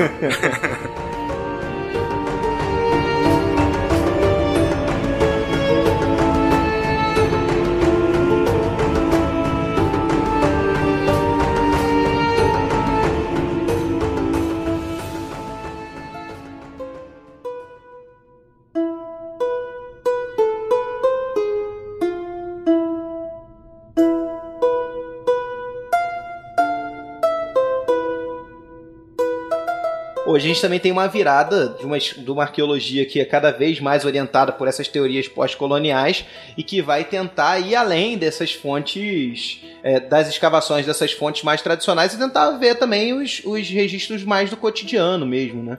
É, mesmo escavar grandes estruturas, estruturas templárias, mas tentar ver as oficinas e etc., fábricas e de artesanatos diversos que tinham nesses templos e assim por diante. É, não é, guardadas as devidas proporções, é um problema que muitos historiadores enfrentam quando você vai tentar entender alguma coisa que para além das elites que geralmente produziam as fontes, né? que é sempre tentar buscar nas entrelinhas, né, é, ou em uma cultura material, né, quais são os indícios para a gente entender como vivia a população. Que é, é um exercício, é uma atividade, é um processo né, que é muito difícil. É, até, e, e, que demora a ter impactos, na, inclusive na, nos livros didáticos, na, na cultura geral, assim, que as pessoas, na visão geral que as pessoas têm sobre um determinado período. E como o ouvinte deve estar percebendo, a nossa visão sobre o Egito é muitíssimo impregnada por uma cultura histórica, preciso dizer, né, que é, é muito ligada às inquietações da Europa imperialista do século XIX, né? E aí muita, muita coisa a gente tem que refazer, né? Quando o, o, o Fábio fala da, dessa historiografia pós-colonial, é justamente isso, é um mundo após o imperialismo, né? Em que se os africanos os povos que foram dominados pela Europa começam a se a olhar para si, né, e tentar explicar o mundo a partir deles mesmos, não a partir dessa essa toda essa história que foi construída antes. Né? Tem um elemento importante também que é. Disso, disso, pô, eu falei, tô falando de muitos elementos como se fossem grande importância também. Né? tudo é importante. É, que... Tinha uma orientadora que falava, eu falava, nossa, mas é interessante. Ela falou assim, mas tudo é interessante. isso que é, é isso, tudo, tudo, tudo, é interessante. tudo é interessante. Essa questão da teoria pós-colonial, ela dialoga muito com a história antiga. A história antiga tem um papel muito forte nessa teoria pós-colonial, porque ela nada mais é do que a desconstrução da narrativa ocidental, né? Uhum. E é, que está com suas raízes nessa história antiga. Então, todas essas visões do pós-colonial, do descolonial, do decolonial implicam na desconstrução da narrativa ocidental e da forma eurocêntrica de ver o mundo, que conformou todas as disciplinas que a gente conhece, né? Exato. Conformou a história colonial, a egiptologia, conformou a história da América, tudo isso. A ciência, tá, de maneira geral, né? Tá tudo, tá tudo Porque a aí. história, história, disciplina, história é uma disciplina europeia, né? Exato. Sim, é o lugar onde a gente fala aqui nesse momento, a gente parte Exato. desse movimento é, intelectual do século XIX, né? que transforma a história numa, vamos dizer assim, numa área do saber acadêmica. Ciência dura. Metodológica. Metodológica, né? Quer dizer, enfim, há, há tudo essa controvérsia. Bom, então, e a gente tá falando desse cotidiano, dessa, dessa sociedade, né? E que essa história construída dentro desses moldes, essa, da ideia de, de mundo cristão, né? Acaba sendo trazida para o passado, né? Também para se pensar na importância, na relevância da religião na vida dessas pessoas. E aí acho que é importante a gente pensar aqui, discutir um pouco também, porque como se fala muito, né, de do Egito ligado a esses aspectos místicos e religiosos, a gente entender um pouco como é que eles, como é que isso é, é, acontecia ali na vida dos egípcios, né, que eles, do- das várias sociedades egípcias que existiram nesse período de 3 mil anos. Isso, eu acho que a religião tem um papel fundamental também, é, pra- porque a religião para esses egípcios ela é uma forma de compreender o mundo, né? Uhum. É um, é um senso comum egiptológico ou da própria história antiga é, comentar que os egípcios não tinham uma palavra para religião. É, essa forma é, de entender o mundo com as coisas separadas especificamente em suas, jane- em suas gavetinhas, a religião é uma coisa, a economia é uma coisa, a política é uma coisa, a cultura é uma coisa, essas coisas todas são é, parte de uma visão moderna de mundo. Né? A visão desses povos pré-capitalistas, pré-modernos, etc., é uma visão na qual essas coisas estão misturadas. Então, o que a gente chama de religião hoje era a visão de mundo, era o que a gente pode chamar de cosmogonia, cosmologia dos egípcios, né? A visão como as pessoas viam o universo, entendiam as relações, estava muito associada à presença dos deuses e das divindades que eram muito presentes porque eram aspectos da natureza que se materializavam cotidianamente na vida de cada uma dessas pessoas, né? Então eram representadas por elementos que estavam muito presentes no cotidiano dessas pessoas e que com os quais elas podiam ter contato. Além disso, as divindades viviam efetivamente dentro dos templos. Né? A estatueta que incorporava um aspecto da divindade, ela vivia dentro de um templo e ela, é, o templo era a casa do deus.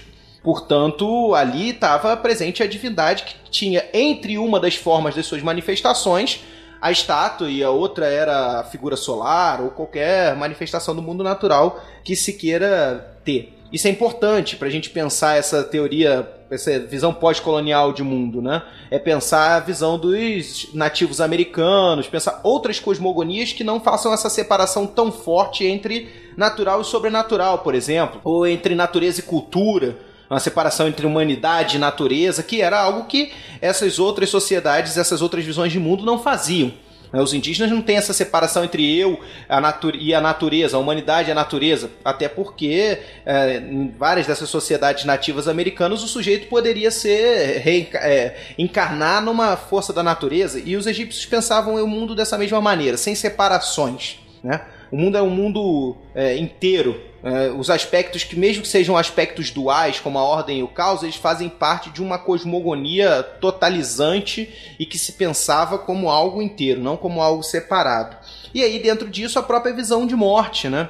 A- a- os deuses estão presentes no mundo é, cotidiano e os mortos estão presentes no mundo cotidiano, o que não coincidentemente lembra muito a ideia da ancestralidade de que esses povos, que as culturas tradicionais africanas trabalham, né? As culturas tradicionais nativas americanas também. Essa ideia de que os ancestrais estão muito presentes, uma ideia de temporalidade na qual o passado, na realidade, não é algo que ficou para trás, é algo que se refaz cotidianamente, assim por diante. Então a gente tem, por exemplo, é, nas tumbas era necessário fazer o culto ao morto para que ele continuasse vivendo na sua pós-vida. Afinal, se o sujeito se alimentou a vida inteira, ele tem que continuar se alimentando no outro lugar onde ele está, nesse mundo pós-vida onde ele está, que é o paraíso osiriano, campo dos juncos, como é chamado, e assim por diante, onde reina o deus Osíris, que é o se a gente quiser fantasiar de uma maneira bonita, é o mundo dos mortos. Uhum. Né? Que não é bem o mundo dos mortos, porque essa separação entre vivo e morto, da maneira como a gente conhece, também é muito diferente. Né? Isso é outro elemento. Essa forma ocidental de olhar para o Egito também cristianizou muito a religião egípcia antiga. Então, pensar na existência de um mundo dos mortos, no qual você tem uma alma que vive nesse mundo e assim por diante, é uma visão muito nossa. Essa, essa separação entre corpo e espírito é uma separação ocidental. Os egípcios não entendiam o mundo dessa maneira. Os egípcios entendiam o mundo de uma maneira muito mais complexa. A personalidade egípcia do, ser, do sujeito, além para além do, da dicotomia corpo-espírito, né, ela pensava a personalidade com diversas é, diversos aspectos dessa personalidade. Então a gente tem como um elemento da personalidade egípcia a sombra do sujeito, o nome do sujeito é um elemento da personalidade fundamental para manter a continuidade dele. Então, enquanto seu nome for lembrado, você continuará existindo de uma maneira é, simplória, digamos assim, mas que é fundamental, tanto que a gente tem movimentos de é, destruição da memória, né, chamada Danatium Memoriae. Apagar o nome da, dos outros, né, dos outros, às vezes, do, de um rival, né, ou de alguém que era... Isso. Era, passava a ser é, persona não grata. então você apaga a sua memória. Isso, que impedia a existência dessa pessoa. E, e é interessante isso até do ponto de vista de quem trabalha com o passado, como a gente, né? Que é isso impede não só a pessoa de ser lembrada, como isso ter, faz com que a pessoa efetivamente deixe de existir, né? Então, apagar o nome não é só. É, é, apagar a memória e apagar a existência dessa outra pessoa.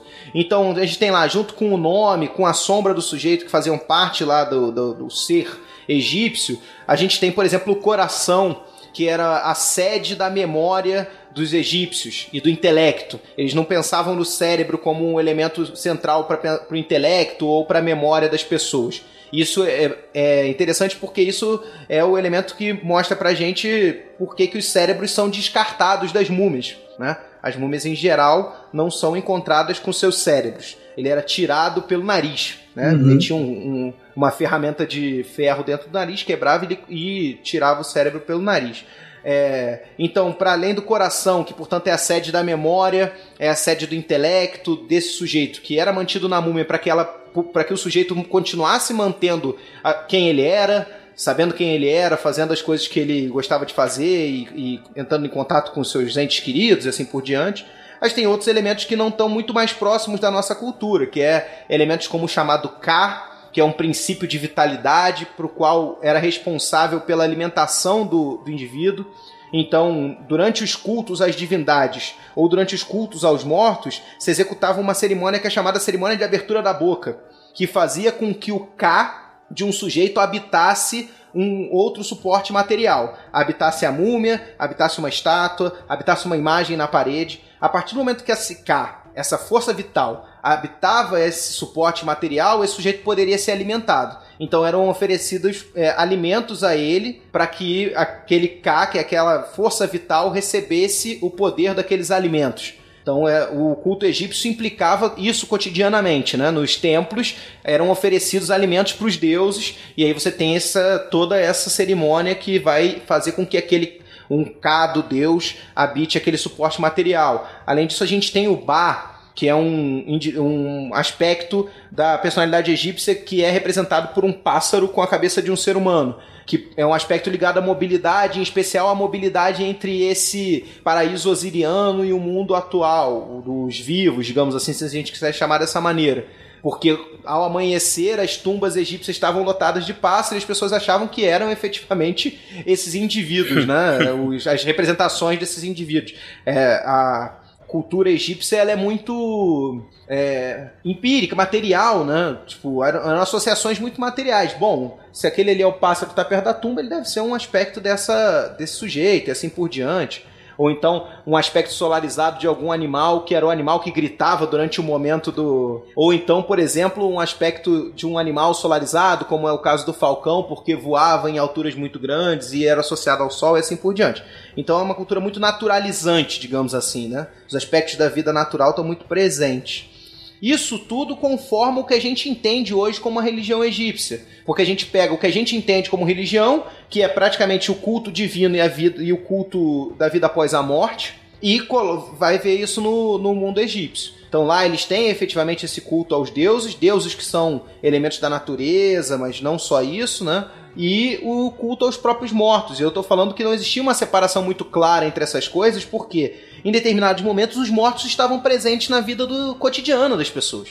Então você tem momentos de festivais em que os vivos vão comungado com os mortos nas tumbas desses mortos. É, você vai ter momentos em que os vivos escrevem cartas para os mortos falando o que está acontecendo, que a minha vida está uma desgraça e eu estou fazendo tudo que você, meu antepassado, pediu para que eu fizesse. Eu estou fazendo tudo certo e você não está interagindo por mim com os deuses. Então essas coisas estão muito presentes na vida de uma maneira que não se separa essa vida cotidiana, essa, esse entendimento de mundo do que é a religião ou o mundo do sobrenatural. Essas duas coisas estão completamente ligadas nesse mundo egípcio. Interessante porque isso está presente em muitas outras civilizações, né? mas a gente tem muito marcado ainda a nossa visão cristã né? de, da separação desses mundos. Isso fica, fica difícil é, o ouvinte deve ter percebido, né, o Fábio falando sobre todos esses aspectos. Muitos a gente conhece, mas o significado que a gente dá é esse que nós temos do, nossa, do nosso do mundo que nós fomos criados, né?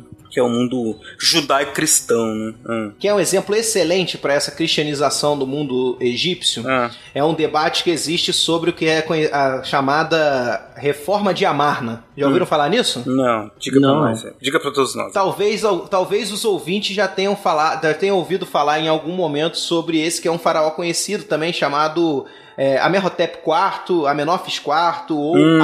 Akhenaton. Sim. Né? Hum.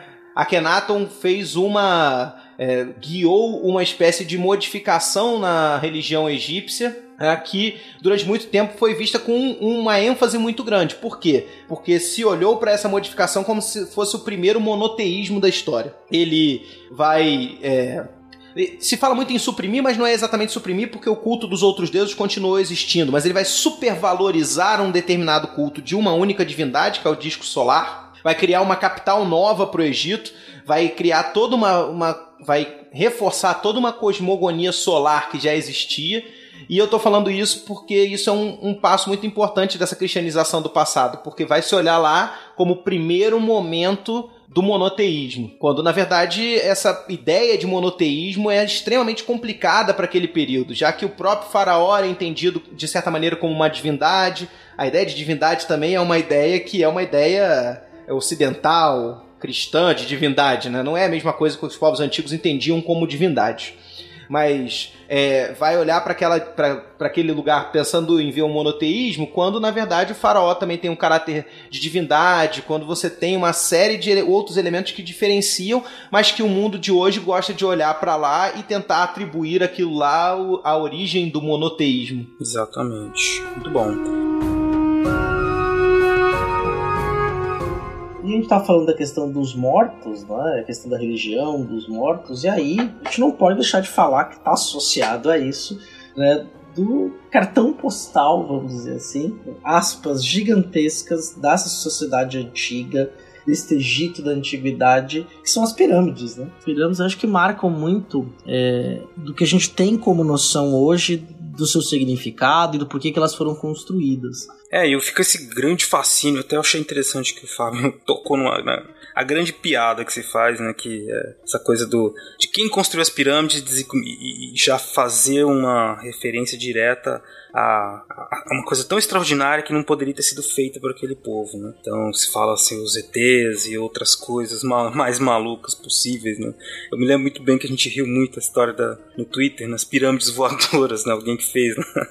As pirâmides com os jatos, assim, como se fossem umas naves terrestres.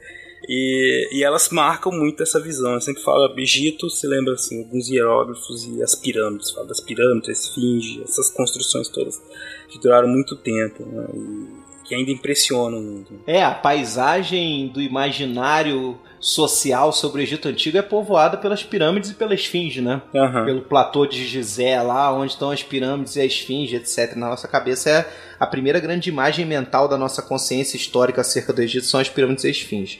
É um bom gancho para a gente falar um pouco disso, uma vez que as pirâmides nada mais são do que templos funerários, né? Uhum. Assim, uhum. É, uma, é uma tumba no final das contas, aquilo é um grande cemitério estabelecido para os monarcas, é, para alguns monarcas do Reino Antigo. A gente sabe que tem uma todo uma, um desenvolvimento né, das pirâmides, tem pirâmides escalonadas, primeiros até chegar naquela, naquele formato de pirâmide mais tradicional, e que são esses das, das grandes pirâmides que sobraram hoje, que tinham uma visão na paisagem egípcia que era uh, arrebatadora. Essas pirâmides elas eram feitas de pedra calcária lixada que faziam um, um branco muito forte. E hoje em dia elas perderam isso, obviamente, né? Mas eram superfícies muito lisas. Encardil, né? Isso, era porque perdeu o revestimento também. Uhum. É, tinha um revestimento, né? Ela era uma superfície muito. Mas tem. Isso eu recomendo pros é, ouvintes, que é olhar no YouTube. Você tem lá é, como os. É, hoje, no Egito hoje, os sujeitos mostrando as, como eram feitas com as ferramentas da época aquelas pirâmides, né? Então tem o cara lixando ali com uma lixando uma pedra na outra para deixar ela branca e é muito impressionante como é que você pega uma pedra avermelhada e ela fica com uma com a, você lixa ela com areia e ela fica com uma é, uma, uma visão completamente branca. Aí pensem o seguinte: quão arrebatador que era a visão de um sujeito que passava ali pelo Nilo e via aquelas construções gigantescas que só foram batidas pela humanidade em altura, por exemplo, no século XIX. Até, até o século XIX não houve construção mais alta uh, do que uh, as pirâmides do Egito, a grande pirâmide né, de Gizé. Tem uma parte delas enterrada, né? E aí, quantos metros elas tinham, mais ou menos, na época, antes, quando foram construídas? Na realidade, eu acho que agora elas já estão completamente escavadas. Ah, já, já tiraram tudo. Ah, entendi. É, não, a parte, a parte que tem enterrada que está sendo escavada hoje em dia é a parte do que chama o complexo das pirâmides, Sim, tá. né? Uhum. Que aí você tem uma série mesmo. de outras. É, você tem uma série de outras coisas que estão ali que eram é, outras estruturas que não a própria pirâmide em si. Tá. E tem uma coisa que é que é fascinante né, dessas pirâmides. Isso que o Fábio está nos dizendo, né, dessa vida dos que a vida dos vivos e a vida dos mortos, elas, elas não eram vistas como coisas apartadas, elas estavam extremamente entrelaçadas. Nada é, melhor para demonstrar isso do que uma construção para que lembrasse a presença deste morto entre os vivos o tempo todo, né? Que são essas pirâmides, né? Quer dizer, é, uma, é um elo entre esse mundo dos mortos e o mundo vivo como um todo. Quer dizer, não é só algo para como vai ter depois na, na Europa, não é algo de glorificação dos reis, ou de guardar uma memória de um grande rei entre os seus presentes, né? Mas algo para ligar o mundo dos vivos ao mundo dos mortos. Né? Então acho que não sei se eu estou fazendo a interpretação correta do que você estava dizendo aí, Fábio, mas é, é muito do que é, da leitura aí que eu acho que é possível ou uma das leituras possíveis para serem feitas sobre essas construções magnânimas que foram as pirâmides do Egito. É, não, com certeza essa coisa da presença no cotidiano é fundamental, né? Na, e aí são duas presenças. É a presença do morto, e é um morto deificado, né? É um sujeito que, pela nossa concepção, passa também a interagir no mundo dos mortos como uma divindade, mas também é, é a presença do monarca, né? É como uma paisagem europeia, você vê um daqueles grandes castelos que se destacam no meio da paisagem, uhum. de uma maneira meio assustadora, assim é um, um, pouco dessa coisa do Egito, né? É um destaque na paisagem que faz muito presente também a monarquia. Pois então, Fábio, então quer dizer, a maior construção até o século XIX, então, quer dizer, quantos metros mais ou menos aí? Ah, a gente tem uma construção de mais de 140 metros de altura, né? Uma presença que é para ficar marcada mesmo, né? Com certeza. É, uma, das... uma presença monstruosa. Pra vocês terem noção, ela é construída é, com com blocos de mais ou menos blocos de mais ou menos duas toneladas, né? E o que demanda uma quantidade monstruosa de trabalhadores para carregar esses blocos. Não à toa, os extraterrestres aparecem como os é, a resposta, né? Até porque a gente não consegue mobilizar uma força de trabalho tão grande para fazer uma obra gigantesca. É, de uma, de uma maneira tão. É, com, com ferramentas de coerção tão baixas quanto como são hoje em dia, né? Exatamente. Com, muito baixas em relação às de hoje em dia. Então, para isso, as pessoas preferem acreditar nos extraterrestres, sem contar o fato do próprio racismo, né? 140 metros equivale hoje a um prédio de 35 andares. Quer dizer, imagina o tamanho Nossa. desse negócio hoje. Eu moro num prédio de 13, já acho alto. Imagina um prédio de uma torre dessas modernas de 35 andares. É, é grande pra cacete. é, e é um negócio que mobilizou uma quantidade de trabalhadores monstruosa, milhares e milhares e milhares de trabalhadores.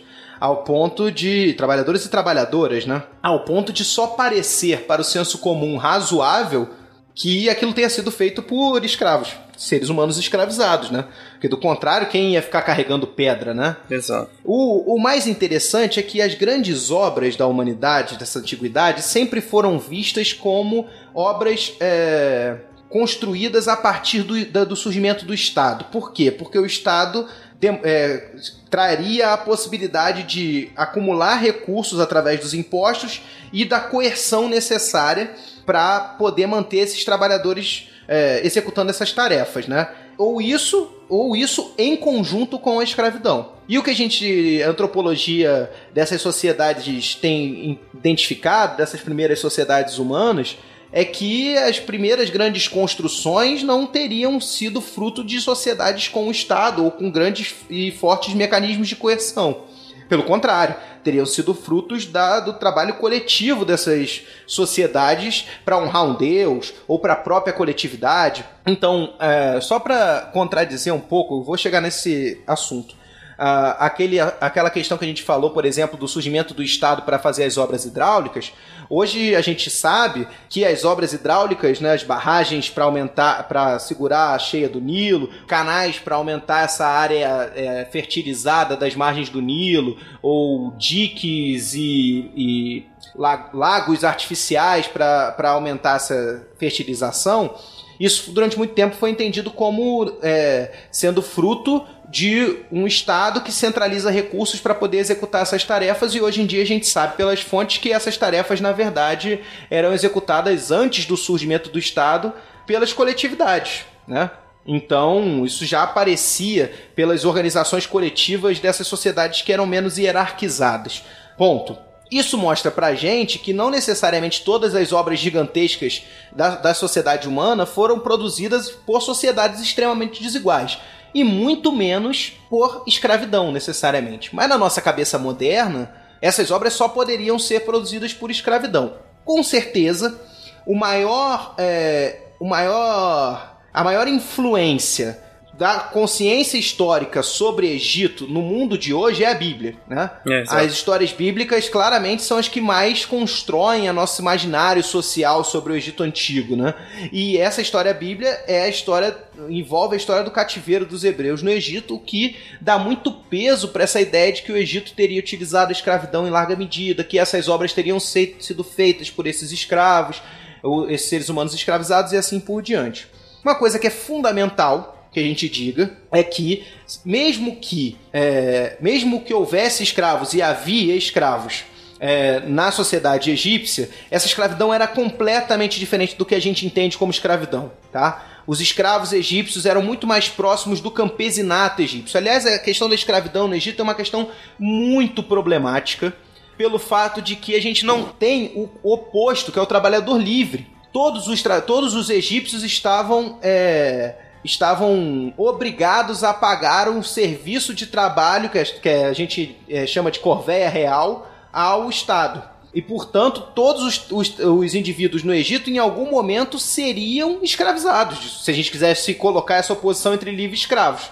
Em um determinado momento, todos esses sujeitos estavam submetidos ao trabalho forçado na, pelo Estado a não ser que eles conseguissem decretos de isenção da corvéia, que a gente tem essas fontes. Ah, o faraó dando decreto de que não o, o é, sacerdote tal não poderia ser mobilizado para a corvéia e assim por diante. A corvéia era, era utilizada tanto para obras hidráulicas, quanto para guerra, quanto para construção desses grandes monumentos aí que envolveram milhares e milhares e milhares de trabalhadores em jornadas de exaustivas de trabalho com mais de 10 horas e tal, e a gente sabe disso porque a gente encontrou é, a, os cemitérios desses é, necrópole desses desses trabalhadores das pirâmides. Então você tem uma, uma quantidade muito grande de fraturas nos ossos desses corpos, de lesões e assim por diante, sabendo que era necessário, isso gerava uma série de lesões. Então a gente tem todo um complexo em volta das pirâmides que tem sido escavado nos últimos anos que vai mostrar dormitórios, vai mostrar cozinhas e fábricas de pão, fornos, fábrica de cerveja, o próprio cemitério e assim por diante. Tinha marcas do campo de trigo também? Será que se preservou as marcas do campo de trigo? de, tipo Nasca, né? É, é, as marcas ali pra servir é do é, de porto. É, pra, pra, a marca para as pirâmides aterrizarem, né? É. é, tipo, ah, vem pra cá, aterriza aqui e tal. A gente conseguiu. É muito interessante porque isso está é, sendo escavado hoje em dia e está mostrando muitas coisas pra gente. Então, há escavações nos nas pedreiras da onde vinham essas pedras, nos portos da onde vinham essas pedras, né, do transporte dessas pedras para para a construção da pirâmide, isso é uma coisa interessantíssima. Mas, para além disso, eh, os egiptólogos hoje têm escavado muito esse complexo das pirâmides e têm é, feito exames, e, e, aí é uma fronteira muito interessante de ciência laboratorial na egiptologia, né? Análise dos corpos, análise é, físico-química desses corpos para mostrar para a gente aqui, os elementos que estavam mobilizados no cotidiano dessas pessoas. E aí é interessante isso porque para contradizer essa questão da escravidão. Porque hoje alguns egiptólogos estão olhando para esses corpos e, e, percebendo que esses corpos eles têm uma alimentação muito mais rica do que a alimentação cotidiana do Egito. Então você tem é, artigos que para o Egito eram artigos de luxo, como carne bovina, por exemplo. E isso tem orientado uma espécie de interpretação que vai indicar que esses indivíduos que trabalharam na construção das pirâmides poderiam ser voluntários que teriam ido trabalhar não só pela grandeza daquela construção, pela grandeza da oferenda que era isso naquela cosmogonia deles, a importância disso que isso tinha naquela cosmogonia deles, mas também por participação do cotidiano que parece que era um cotidiano que tinha um elemento de mais é, de alimentação mais luxuosa do que o cotidiano dos egípcios. Então a gente saiu de uma ideia de uma de construções da pirâmide feita por escravizados para partir para um eram trabalhadores privilegiados que estavam construindo porque eram alimentados de maneira é, melhor e assim por diante. Eu vou confessar para vocês que eu acho que, o, que tem um meio termo nessa brincadeira aí, né? Não vou acreditar também que todo mundo ia lá porque acreditava que Deus era importante, todas essas coisas, e doava a vida. É possível? É possível. Mas eu prefiro acreditar que existe ali um meio termo entre uh, eu preciso ir por causa da divindade, eu preciso ir porque o meu estado me obriga a trabalhar nisso também e assim por diante. Há uma mobilização interessante de, de números que vão falar que, por exemplo, provavelmente a cada família egípcia, pelo menos uma pessoa teria trabalhado na construção das pirâmides, numericamente falando. Uhum. É, eu acho que é interessante também a gente pensar, é, com certeza todos esses fatores estavam contribuindo para mobilizar todas essas pessoas, porque e existem outros muitos que a gente pode tentar criar hipóteses com base desse mundo todo diferente que eles viviam. Né? E aí o ouvinte pode fazer um exercício de pensar até a própria nossa, a nossa relação atual com o trabalho daqui a 3 mil anos, como é que ela vai ser vista, por exemplo. Por que, as pessoas saem para trabalhar e compram um monte de coisa e fazem isso, fazem aquilo? Quer dizer, de repente eles podem olhar daqui 3 mil anos pra gente e pensar e ficar em dúvida se a gente é voluntário ou se a gente é escravizado, né? Pra ficar fazendo esse tudo de trabalho que a gente faz aqui sem pé nem cabeça. Olha, né? olha, olha aí você inserindo a escravização no código genético da humanidade. Daqui a 3 mil anos vão olhar pra gente falando, tá vendo? Lá também tinha escravos. Sempre teve assim escravidão. Exatamente. É, só mudaram o nome. Isso que você falou faz todo sentido, porque se a gente, a gente criar um mínimo de afastamento e de estranhamento hoje, a gente vai pensar isso. Que caramba eu trabalho? Exato, né? né? É. E eu tô trabalhando, por que eu tô trabalhando tanto assim? Tipo, calma aí, há algo de errado no fato de eu ter que me matar enlouquecidamente para poder sobreviver com condições mínimas e assim por diante, né? Sim, são todas as estruturas dos sociais, econômicas e políticas que são colocadas pra gente, que são naturalizadas. Quando você olha para o mundo antigo e tem esse afastamento todo, você consegue perceber que existem outros né, fatores que mobilizam. E é muito interessante, porque aí você fala assim de construir grandes obras, né? A humanidade constrói grandes obras, ou é, é sempre pela mão de obra forçada, com Estado centralizado, né? E, é, e esse desenvolvimento da, da ciência histórica, das interpretações, para mostrar que não, que a gente pode fazer de outras maneiras também. Isso é muito, é fundamental, principalmente para hoje, né? Que tá 2019, né, que começa uma onda de novo, assim, de, de super, de, de, queda, né, da democracia, de centralização do, do, poder na figura de algumas pessoas que vão mobilizar as grandes massas para mudar o mundo. E isso não vai acontecer, né? É, é, eu gosto da frase que até a, a Louise Starling falou no, na última entrevista que a gente fez do Historicidade, né? Que o que, o, mundo, o, o que muda o mundo são as pessoas, né? Então não tem uma coisa, uma mágica, né? As pessoas vão se mexendo, vão mudando o mundo. Sim. É, exatamente. O meu nome é Uzimandias, rei de reis. Se lê no pedestal, com mais palavras. Vídeo que fiz, ó poderosos, e temei.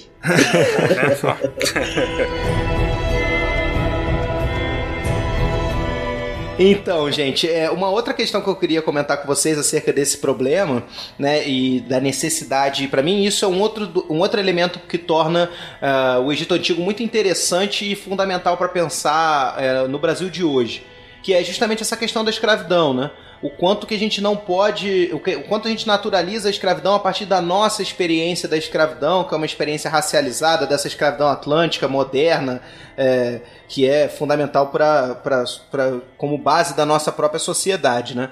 E aí isso também mostra isso que grandes obras têm que ser feitas por seres humanos escravizados. É, a ideia de associação dessa escravização com os próprios africanos e a possibilidade que você dá para esses indivíduos hoje conservadores que vão falar: olha lá, na África já existia escravização dos seres humanos deles por eles mesmos desde a construção das pirâmides, etc.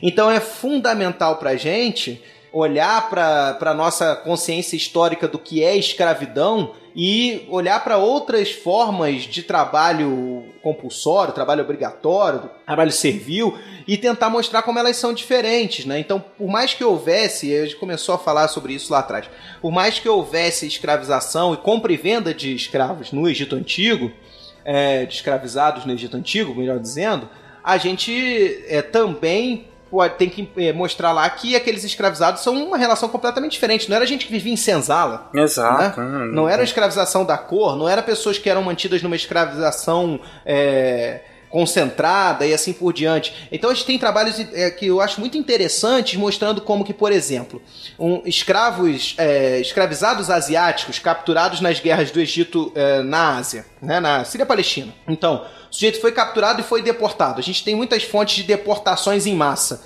E isso indica pra gente que esses hebreus teriam vindo disso, né? Da Síria-Palestina, deportados em massa para o Egito.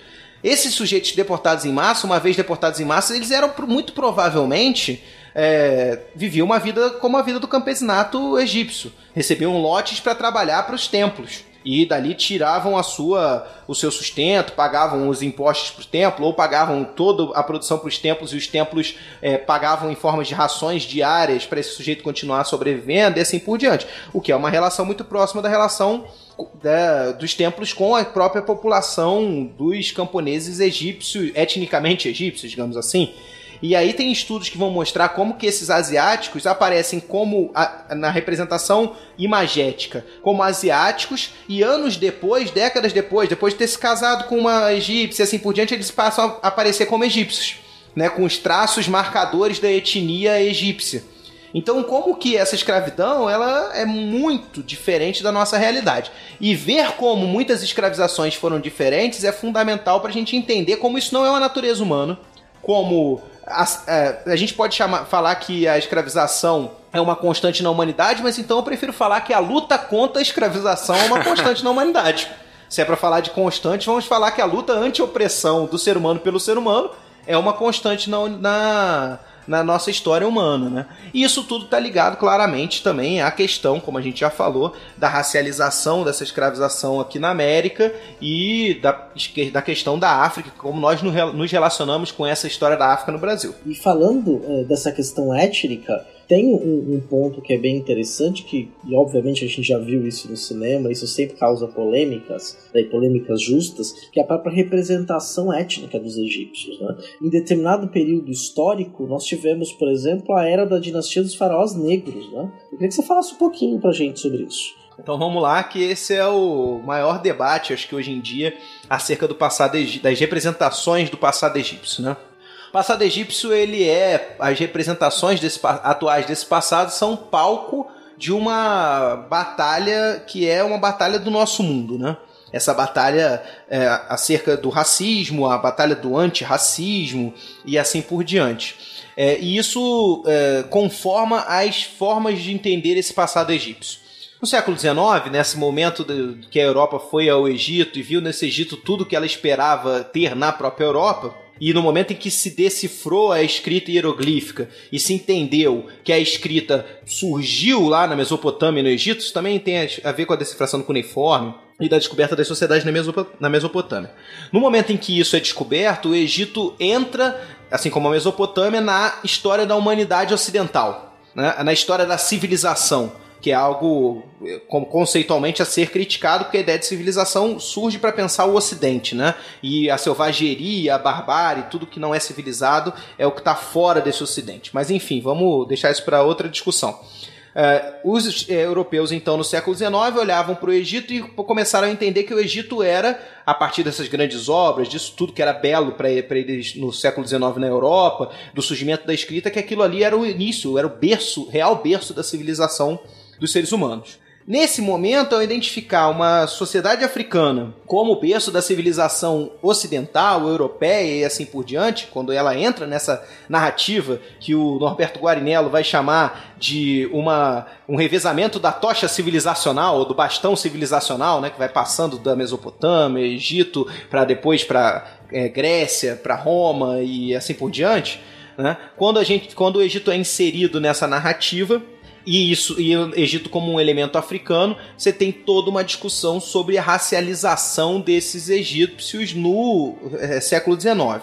Então você vai ter, por exemplo, o momento do século XIX em que estava em voga, até início do século XX, medição craniana e todas essas coisas é, muito racistas, né, de uma, de uma ciência muito racista, fizeram lá as medições cranianas para dizer que as, as múmias egípcias eram múmias brancas, não tinham os traços negros e assim por diante. Você tem toda uma literatura é, do século XIX que, de discussão, é, na qual a esfinge tem um papel central, né? Os europeus iam lá na, na, no Egito e viam a esfinge e falavam: não, a esfinge tem traços negroides. Aí depois vinha outro, não, as fins têm traços brancos. Esse tem toda uma discussão que é uma discussão que pende para o branqueamento do Egito. Então os egípcios foram branqueados pelos europeus do século XIX.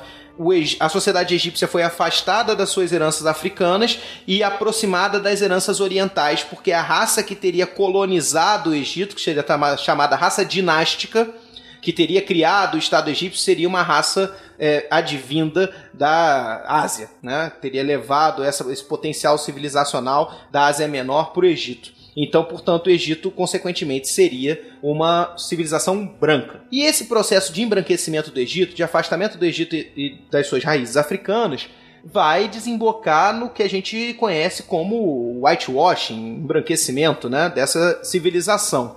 Tanto na própria ciência do século XIX, é, então, os principais, um cara como o próprio Champollion, primeiro egiptólogo, vai falar que os egípcios eram de uma raça branca e etc e tal. É, e aí isso passa para a cultura popular, né? Então você vai ter todos os filmes, a gente comentava antes da Elizabeth Taylor e assim por diante, todos os egípcios é, representados com a maior brancura possível possível até chegar nos dias de hoje no, nas novelas da Record, que a gente já comentou, ou no próprio cinema lá dos deuses do Egito, que, que aparecem os egípcios com uma brancura é, alva, né? Isso, é, quase, é quase a brancura das pirâmides naquele cenário que elas eram brancas e refletiam o sol de uma maneira extraordinária. Em outras palavras, né? O que, o que é bom é branco, né? Então, por exemplo, Jesus, é. Jesus loiro, né? Tá lá, uhum. bonitão, e tem toda essa discussão do Jesus não ser. É, com certeza, né? enfim, não entra nessa discussão, mas não é, que não era branco, né? Então, e isso, isso, fica muito marcado, né? Na, na nossa visão. É, e, e essa literatura historiográfica, cultural, que vai tentar, a partir dos anos 70, rever tudo isso, vai problematizar justamente essa questão, né? como que a gente não olha para o outro como alguém capaz, alguém diferente que é capaz de fazer uma coisa que é que pra gente é superior, né, por assim dizer. É muito forte esse, essa racialização do homem que vem desde o século 17, 18 e depois ganha muita força no século 19 e a gente não consegue se livrar dela, não é tão fácil assim. É, a gente não se livra porque ela é, ela faz parte dos elementos é, fundamentais da nossa sociedade moderna, né? Exato. A racialização, ela surge uhum. com essa sociedade moderna e a, a manutenção dessa sociedade moderna da maneira como a gente conhece demanda essa racialização. Ela está sendo reafirmada todos os dias.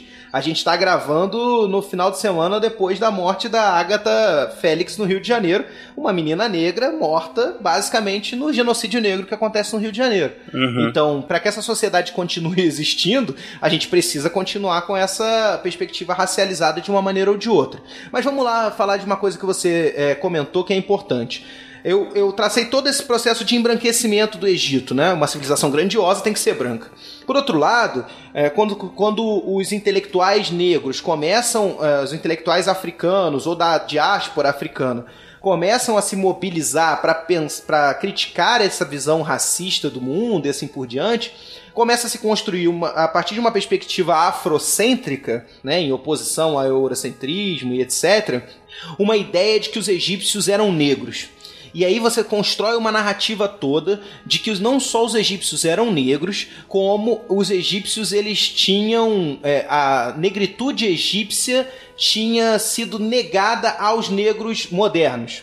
Então, por exemplo, o nariz da esfinge teria sido destruído para que os é, negros modernos não se identificassem com aquela civilização egípcia da antiguidade grandiosa e, portanto, não notassem as suas raízes de grandes reis do passado e assim por diante. Então, o movimento afrocêntrico, ele vai criar toda uma apropriação desse passado que é a apropriação oposta daquele movimento eurocêntrico. Essa apropriação afrocêntrica, né, que vai se opor ao embranquecimento, que é uma espécie de enegrecimento, ela entra em choque com aquilo que o próprio C.A. falou de que a gente tem uma dinastia de faraós negros, que eram faraós vindo da Núbia lá do terceiro período intermediário e que teriam dominado o sul do Egito e reinado como faraós no sul do Egito. Ora, se todos os faraós foram negros, a gente não precisa pensar numa dinastia de faraós negros, todas eram, né? Exato. Então há um paradoxo aí.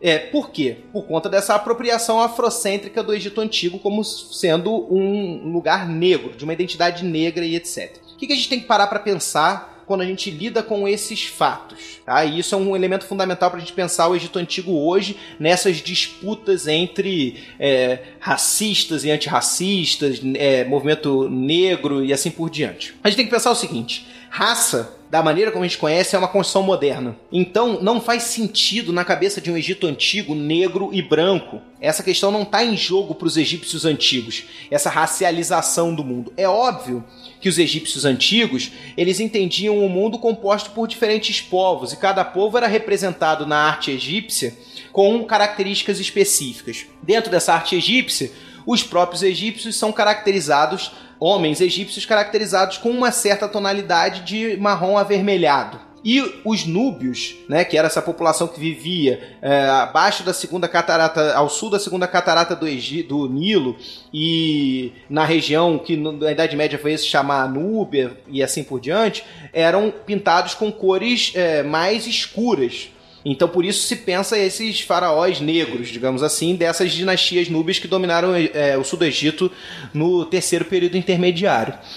E o, o que a gente tem que pensar é o seguinte: uma, uma pessoa é, não é necessariamente entendida como negra, tendo o mesmo tom de pele no Brasil e nos é, Estados Unidos, né? Quem é branco no Brasil não necessariamente é branco nos Estados Unidos. Né? O pessoal que viu e que ouvirá, ouvirá esse podcast num futuro distante vão, é, vão ter que uh, se ligar na referência que a gente está fazendo aqui. É um filme que estreou há pouco tempo, que é o Bacurau. Bacurau, exatamente. Já viu o Bacurau? Vá ver, vamos ver Bacurau. exatamente, vamos ver Bacurau. Preciso assistir, preciso assistir. É, isso. E, e a gente não, não quer dar spoilers, mas tem essa discussão sobre quem é branco e quem não é branco.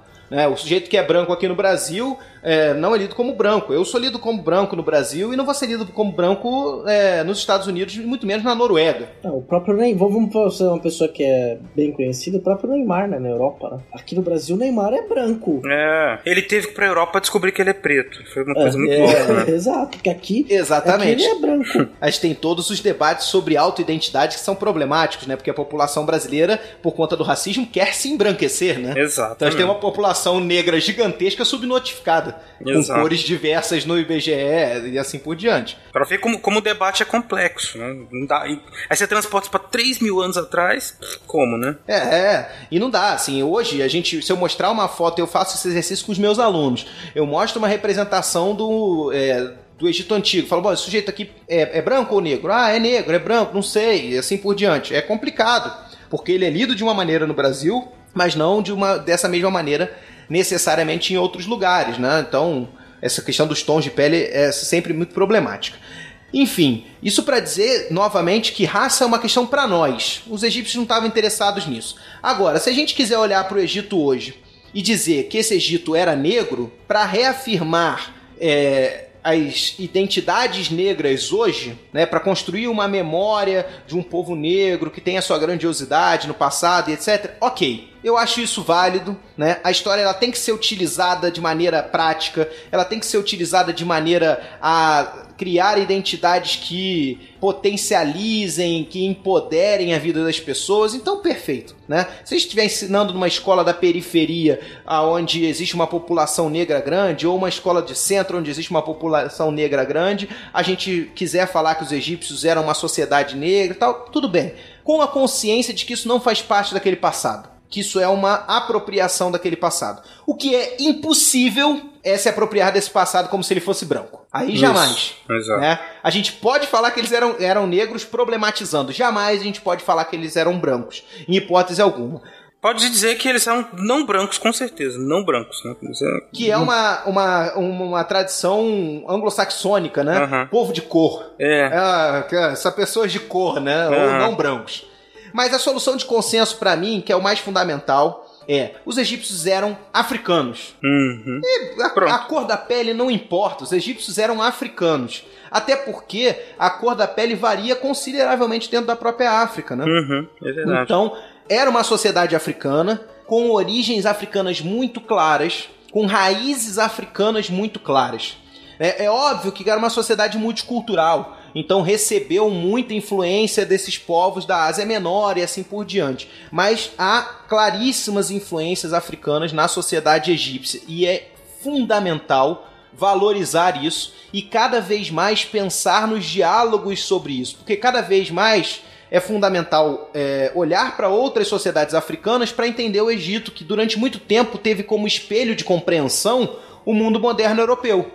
Então se pensavam os reinos egípcios como se fossem aquelas monarquias europeias da maneira como a gente falou. Uhum. E ela tem muito mais identidade com outras formas de monarquia presentes em outras sociedades africanas, que também viam o seu Deus como um representante da- das, das divindades, vivo e assim por diante. Então é muito importante olhar para o restante da África para tentar entender o Egito, ou seja, desocidentalizar o Egito, desorientalizar o Egito, né? Para desconstruir esse, esse rótulo de Oriente mítico, exótico e africanizar o Egito. Acho que isso é o elemento é, fundamental para a gente pensar hoje.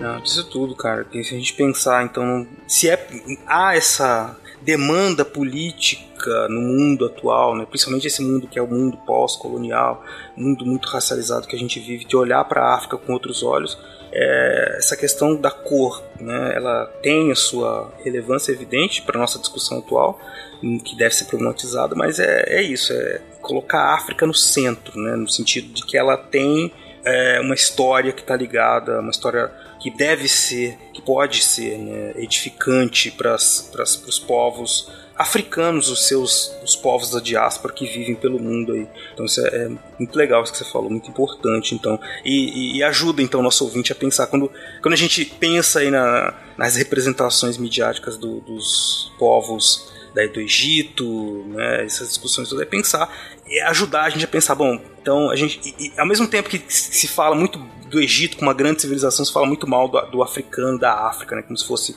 uma, uma, uma terra de decadência, né, então a gente elevar e dizer que o Egito é africano, que faz parte da África, ajuda a desmontar essa imagem depreciativa da África. Muito bom, muito bom isso mesmo. Eu só queria fazer mais um comentário em relação a isso, que é também uma outra coisa importante, né? Para falar coisa importante. Depois na edição vocês vão ter que tirar todas essas coisas importantes. é...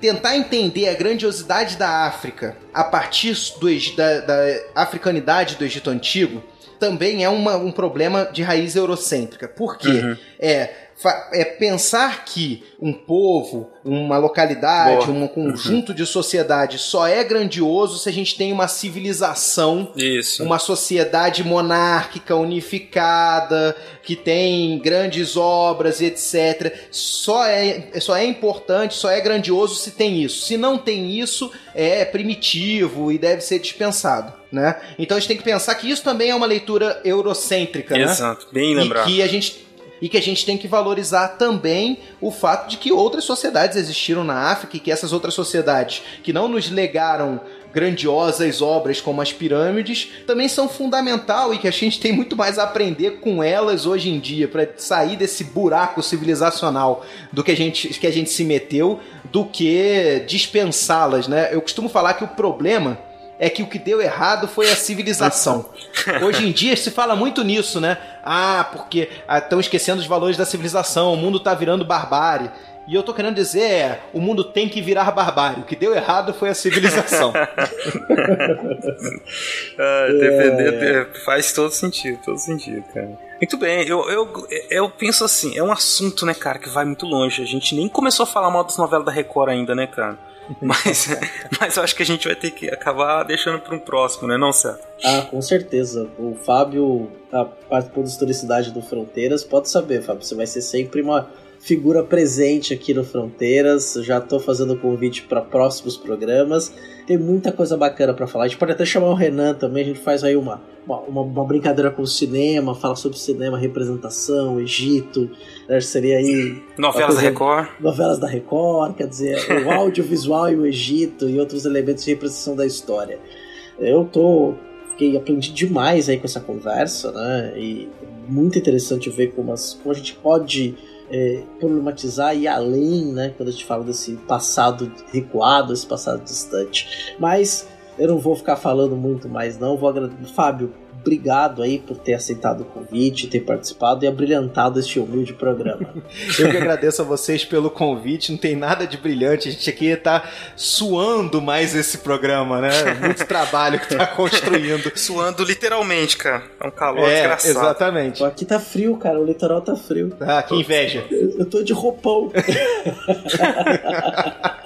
e queria dizer para vocês que sempre que vocês quiserem eu tô disponível, mas que além de mim tem muitas outras pessoas aqui que eu posso indicar para vocês conversarem que tem é, toda uma reflexão, por exemplo, aqui no Brasil tem pessoas trabalhando muito bem com essa questão da racialidade, tem pessoas muito bem trabalhando com questões é, da Núbia, com, com questões do cotidiano, que são assuntos super interessantes para vocês trabalharem quando vocês quiserem mais gente para falar de história antiga no programa. Muito bem, Fábio. Muito obrigado, viu, cara? A gente se encontra em breve aí nos corredores. E no caso continu... amanhã, né? é, no caso amanhã. É, daqui a algumas horas. e, e, é isso, cara. Prazerzão falar contigo. E também aprendi muito. Eu acho que o nosso ouvinte conseguiu também. A gente cumpriu nosso objetivo, que era de falar do Egito, mas ir além, né? Do, de, de só pensar o Egito que todo mundo já conhece. Né? Então, eu, eu penso que vão vir muitas questões aí dos nossos ouvintes e eu estou ansioso para ouvi-los, né? Todos e a gente continuar esse papo, fazer em breve aí um Egito número 2, chamar mais gente, falar mal e falar bem e falar o que for da, do, eu, eu, queria falar mal das novelas da Record, mas tudo bem, a gente vai falar um é... dia isso. A gente conversa amanhã no corredor e os ouvintes vão ficar esperando pro futuro. É, o ouvinte pode ampliar essa conversa indo lá no post desse episódio, deixando seu comentário, compartilhando em nossas redes sociais, no Twitter, no arroba fronte no tempo, no Instagram, né, no, no, Facebook, é, no YouTube, é, mandando e-mail pra gente no fronteirasnotempo.gmail.com é, entrando no post, pegando os contatos aí do convidado também, conversa lá com a gente, que com certeza nós vamos ampliar essa conversa. Vai ser um prazer recebê-los também, porque o bacana da internet, do podcast é isso, né? Ficar próximo aí dos nossos ouvintes. Escrevam aí no Twitter pra gente. então acho que é isso, né? Muito obrigado. Eu, eu vou me despedindo aqui. Um abraço, mando um abraço, um abraço pro Fábio, pro CA e para todos vocês aí, ouvintes. Um grande abraço. Valeu, gente. Um abraço para todo mundo aí aí, obrigado. E não desliga não que vai ter Recordar é Viver do Will Spengler. É fantástico, não perca. Balança o corpo, meu bem, não demora Que chegou a hora da dança do ventre Diga pra mim, vai! Vem de fora, vem é, moçada! Balança o corpo, meu bem, não demora Que chegou a hora da dança do ventre Olha o Alibaba aí, ó!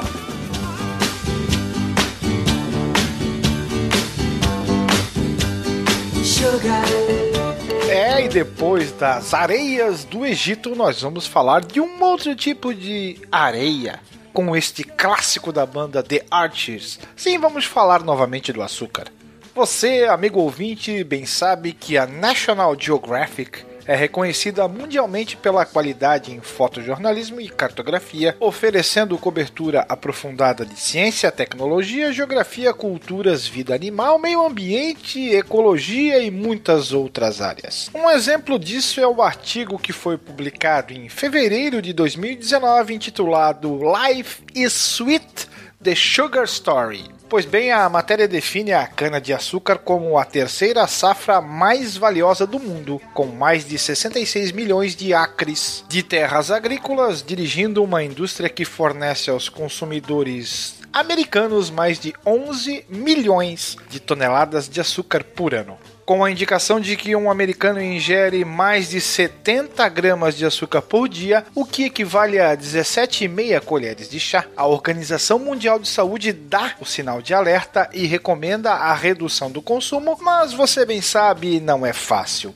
Nos últimos 50 anos, estabelecemos uma relação de amor e ódio com o açúcar. Sabemos que devemos odiar, mas Provavelmente o ser humano está programado para amar o açúcar. Os instintos evolutivos de sobrevivência desencadeiam desejos por alimentos que o corpo precisa, como sal, gordura e açúcar. Para nossos ancestrais, o alto conteúdo de energia do açúcar era um salva-vidas quando a comida era escassa e havia competição com animais e insetos por frutas e outros alimentos, menciona John Hagee, autor do artigo. Para ele, os doces ajudaram a espécie humana a sobreviver e prosperar, mas por milhares de anos a ingestão foi moderada pela disponibilidade sazonal até que a produção em massa, iniciada em 1647, inseriu definitivamente o item na dieta humana. O artigo pontua a posição dos açúcares como principal fonte de energia do corpo, sua composição e o passo a passo desse composto ao longo dos anos, incluindo o momento em que passou a ser processado pela indústria, ofertando à sociedade versões artificiais. Na década de 1960, a conversão industrial de glicose em frutose criou o HFCS, High Fructose Corn Syrup, ou xarope de milho com alto teor de frutose um concentrado artificial super barato e super doce, amplamente adicionado aos alimentos e bebidas. O problema com o HFCS é que a frutose não contém nutrientes, são calorias vazias. Segundo a OMS, qualquer açúcar adicionado aos alimentos é chamado de açúcar livre. A própria organização recomenda que o açúcar livre represente menos de 10% da ingestão diária total de energia de um adulto, não excedendo 50 gramas. O problema é que o açúcar livre está em toda parte, além do sabor cobiçado. O açúcar atua como conservante nos cereais, adiciona corpo ao iogurte, equilibra o ácido nos molhos de tomate e ajuda a deixar bolos úmidos e biscoitos crocantes. O metabolismo de todo mundo funciona de maneira diferente, mas a maioria de nós come mais açúcar do que precisa. O gosto é a principal tentação. É indiscutível que o nosso relacionamento com açúcar mudou desde os nossos dias de forrageamento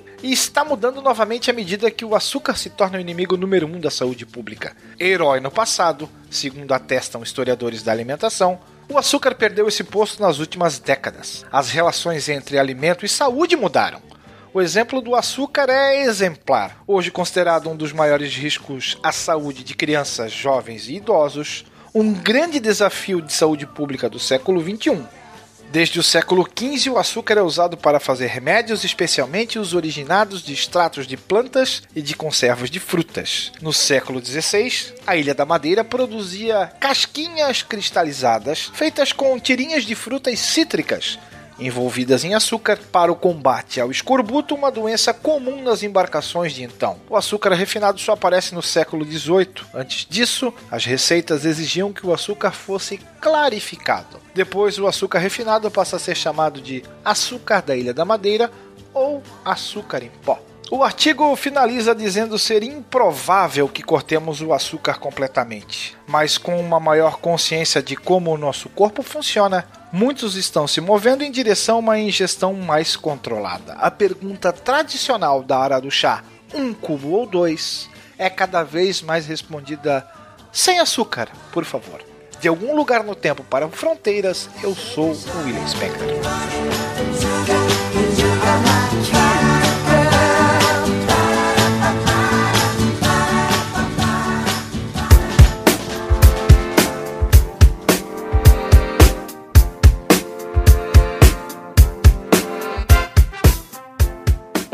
Você nos ajudar a crescer cada vez mais, atingir as nossas metas, você pode nos ajudar no Padrim, que é padrim.com.br barra fronteiras no tempo. Contribui com o que você puder, a partir de um real, cinco, dez, chegando até 50 reais mensalmente pode contribuir para nos ajudar. E muita gente já contribui conosco, né, Beraba? Sim, nós temos aqui a, o prazer e a honra de ter um grupo muito bom de padrinhos e que a gente sempre agradece, mas nunca é demais agradecer. A ajuda deles é primordial, fundamental. Com certeza, Beraba. Então nós vamos agradecê-los nominalmente aqui. Vamos lá. Alexandre Estrapação Guedes Viana.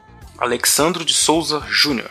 Anderson Garcia. André Trapani Costa Pocinholo. Andréa Silva. Andressa Marcelino Cardoso. Arthur Cornejo. Bárbara Marques. Carlos Alberto Palmezani. Carlos Alberto Júnior. Carolina Leon. Cláudia Bovo. Eane Marcolino de Moura. Eduardo Saavedra Lozada Lopes.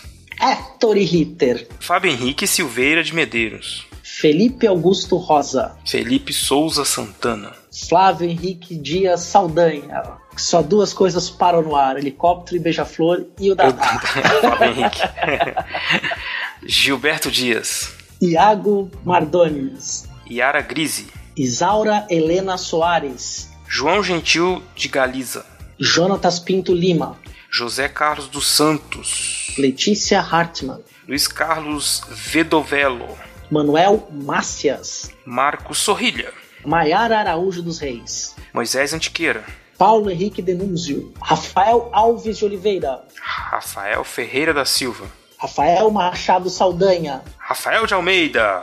Rafael Bruno de Oliveira. Raul Borges. Renata Sanches. Rodrigo Halpe. Rodrigo Pimentel. Rubens. Senhor Pinto. Tiago Gonçalves. Vitor Silva de Paula. Wagner de Andrade Alves. William Scaquetti. William Spengler. Yuri Morales e dois padrinhos anônimos. Muito bem. Tá bom? Acho que tá bom, cara. Tetra? É tetra! Acabou! Terminou! Nossa, É, cara. Bons tempos, bons tempos. Bons tempos, 94. Cara, você já viu aquela série da, na, Netflix, Irmandade? Ainda não, cara. Ela se passa em 94. Eu vi os dois primeiros episódios. Interessante, viu? O Ah, seu Jorge é. tá muito bem, cara. Ah, vou ver, cara. 94 foi um bom ano. 94, é. Tinha o Romário, Bebeto. Mário Bebeto. Ah, É. os caras. Os jogador de futebol malandro de verdade. Ai, saudade. É, aquela Copa morna pra cacete, Copa, com o maior número de gols da história. Como diria o Parreira, é o que importante, importa. né? Lógico. Importante. A bola entrar é um detalhe. Importante É, é, não gol. levar gol. é, o gol é um detalhe. Gol é um detalhe. Não levou gol, tá bom.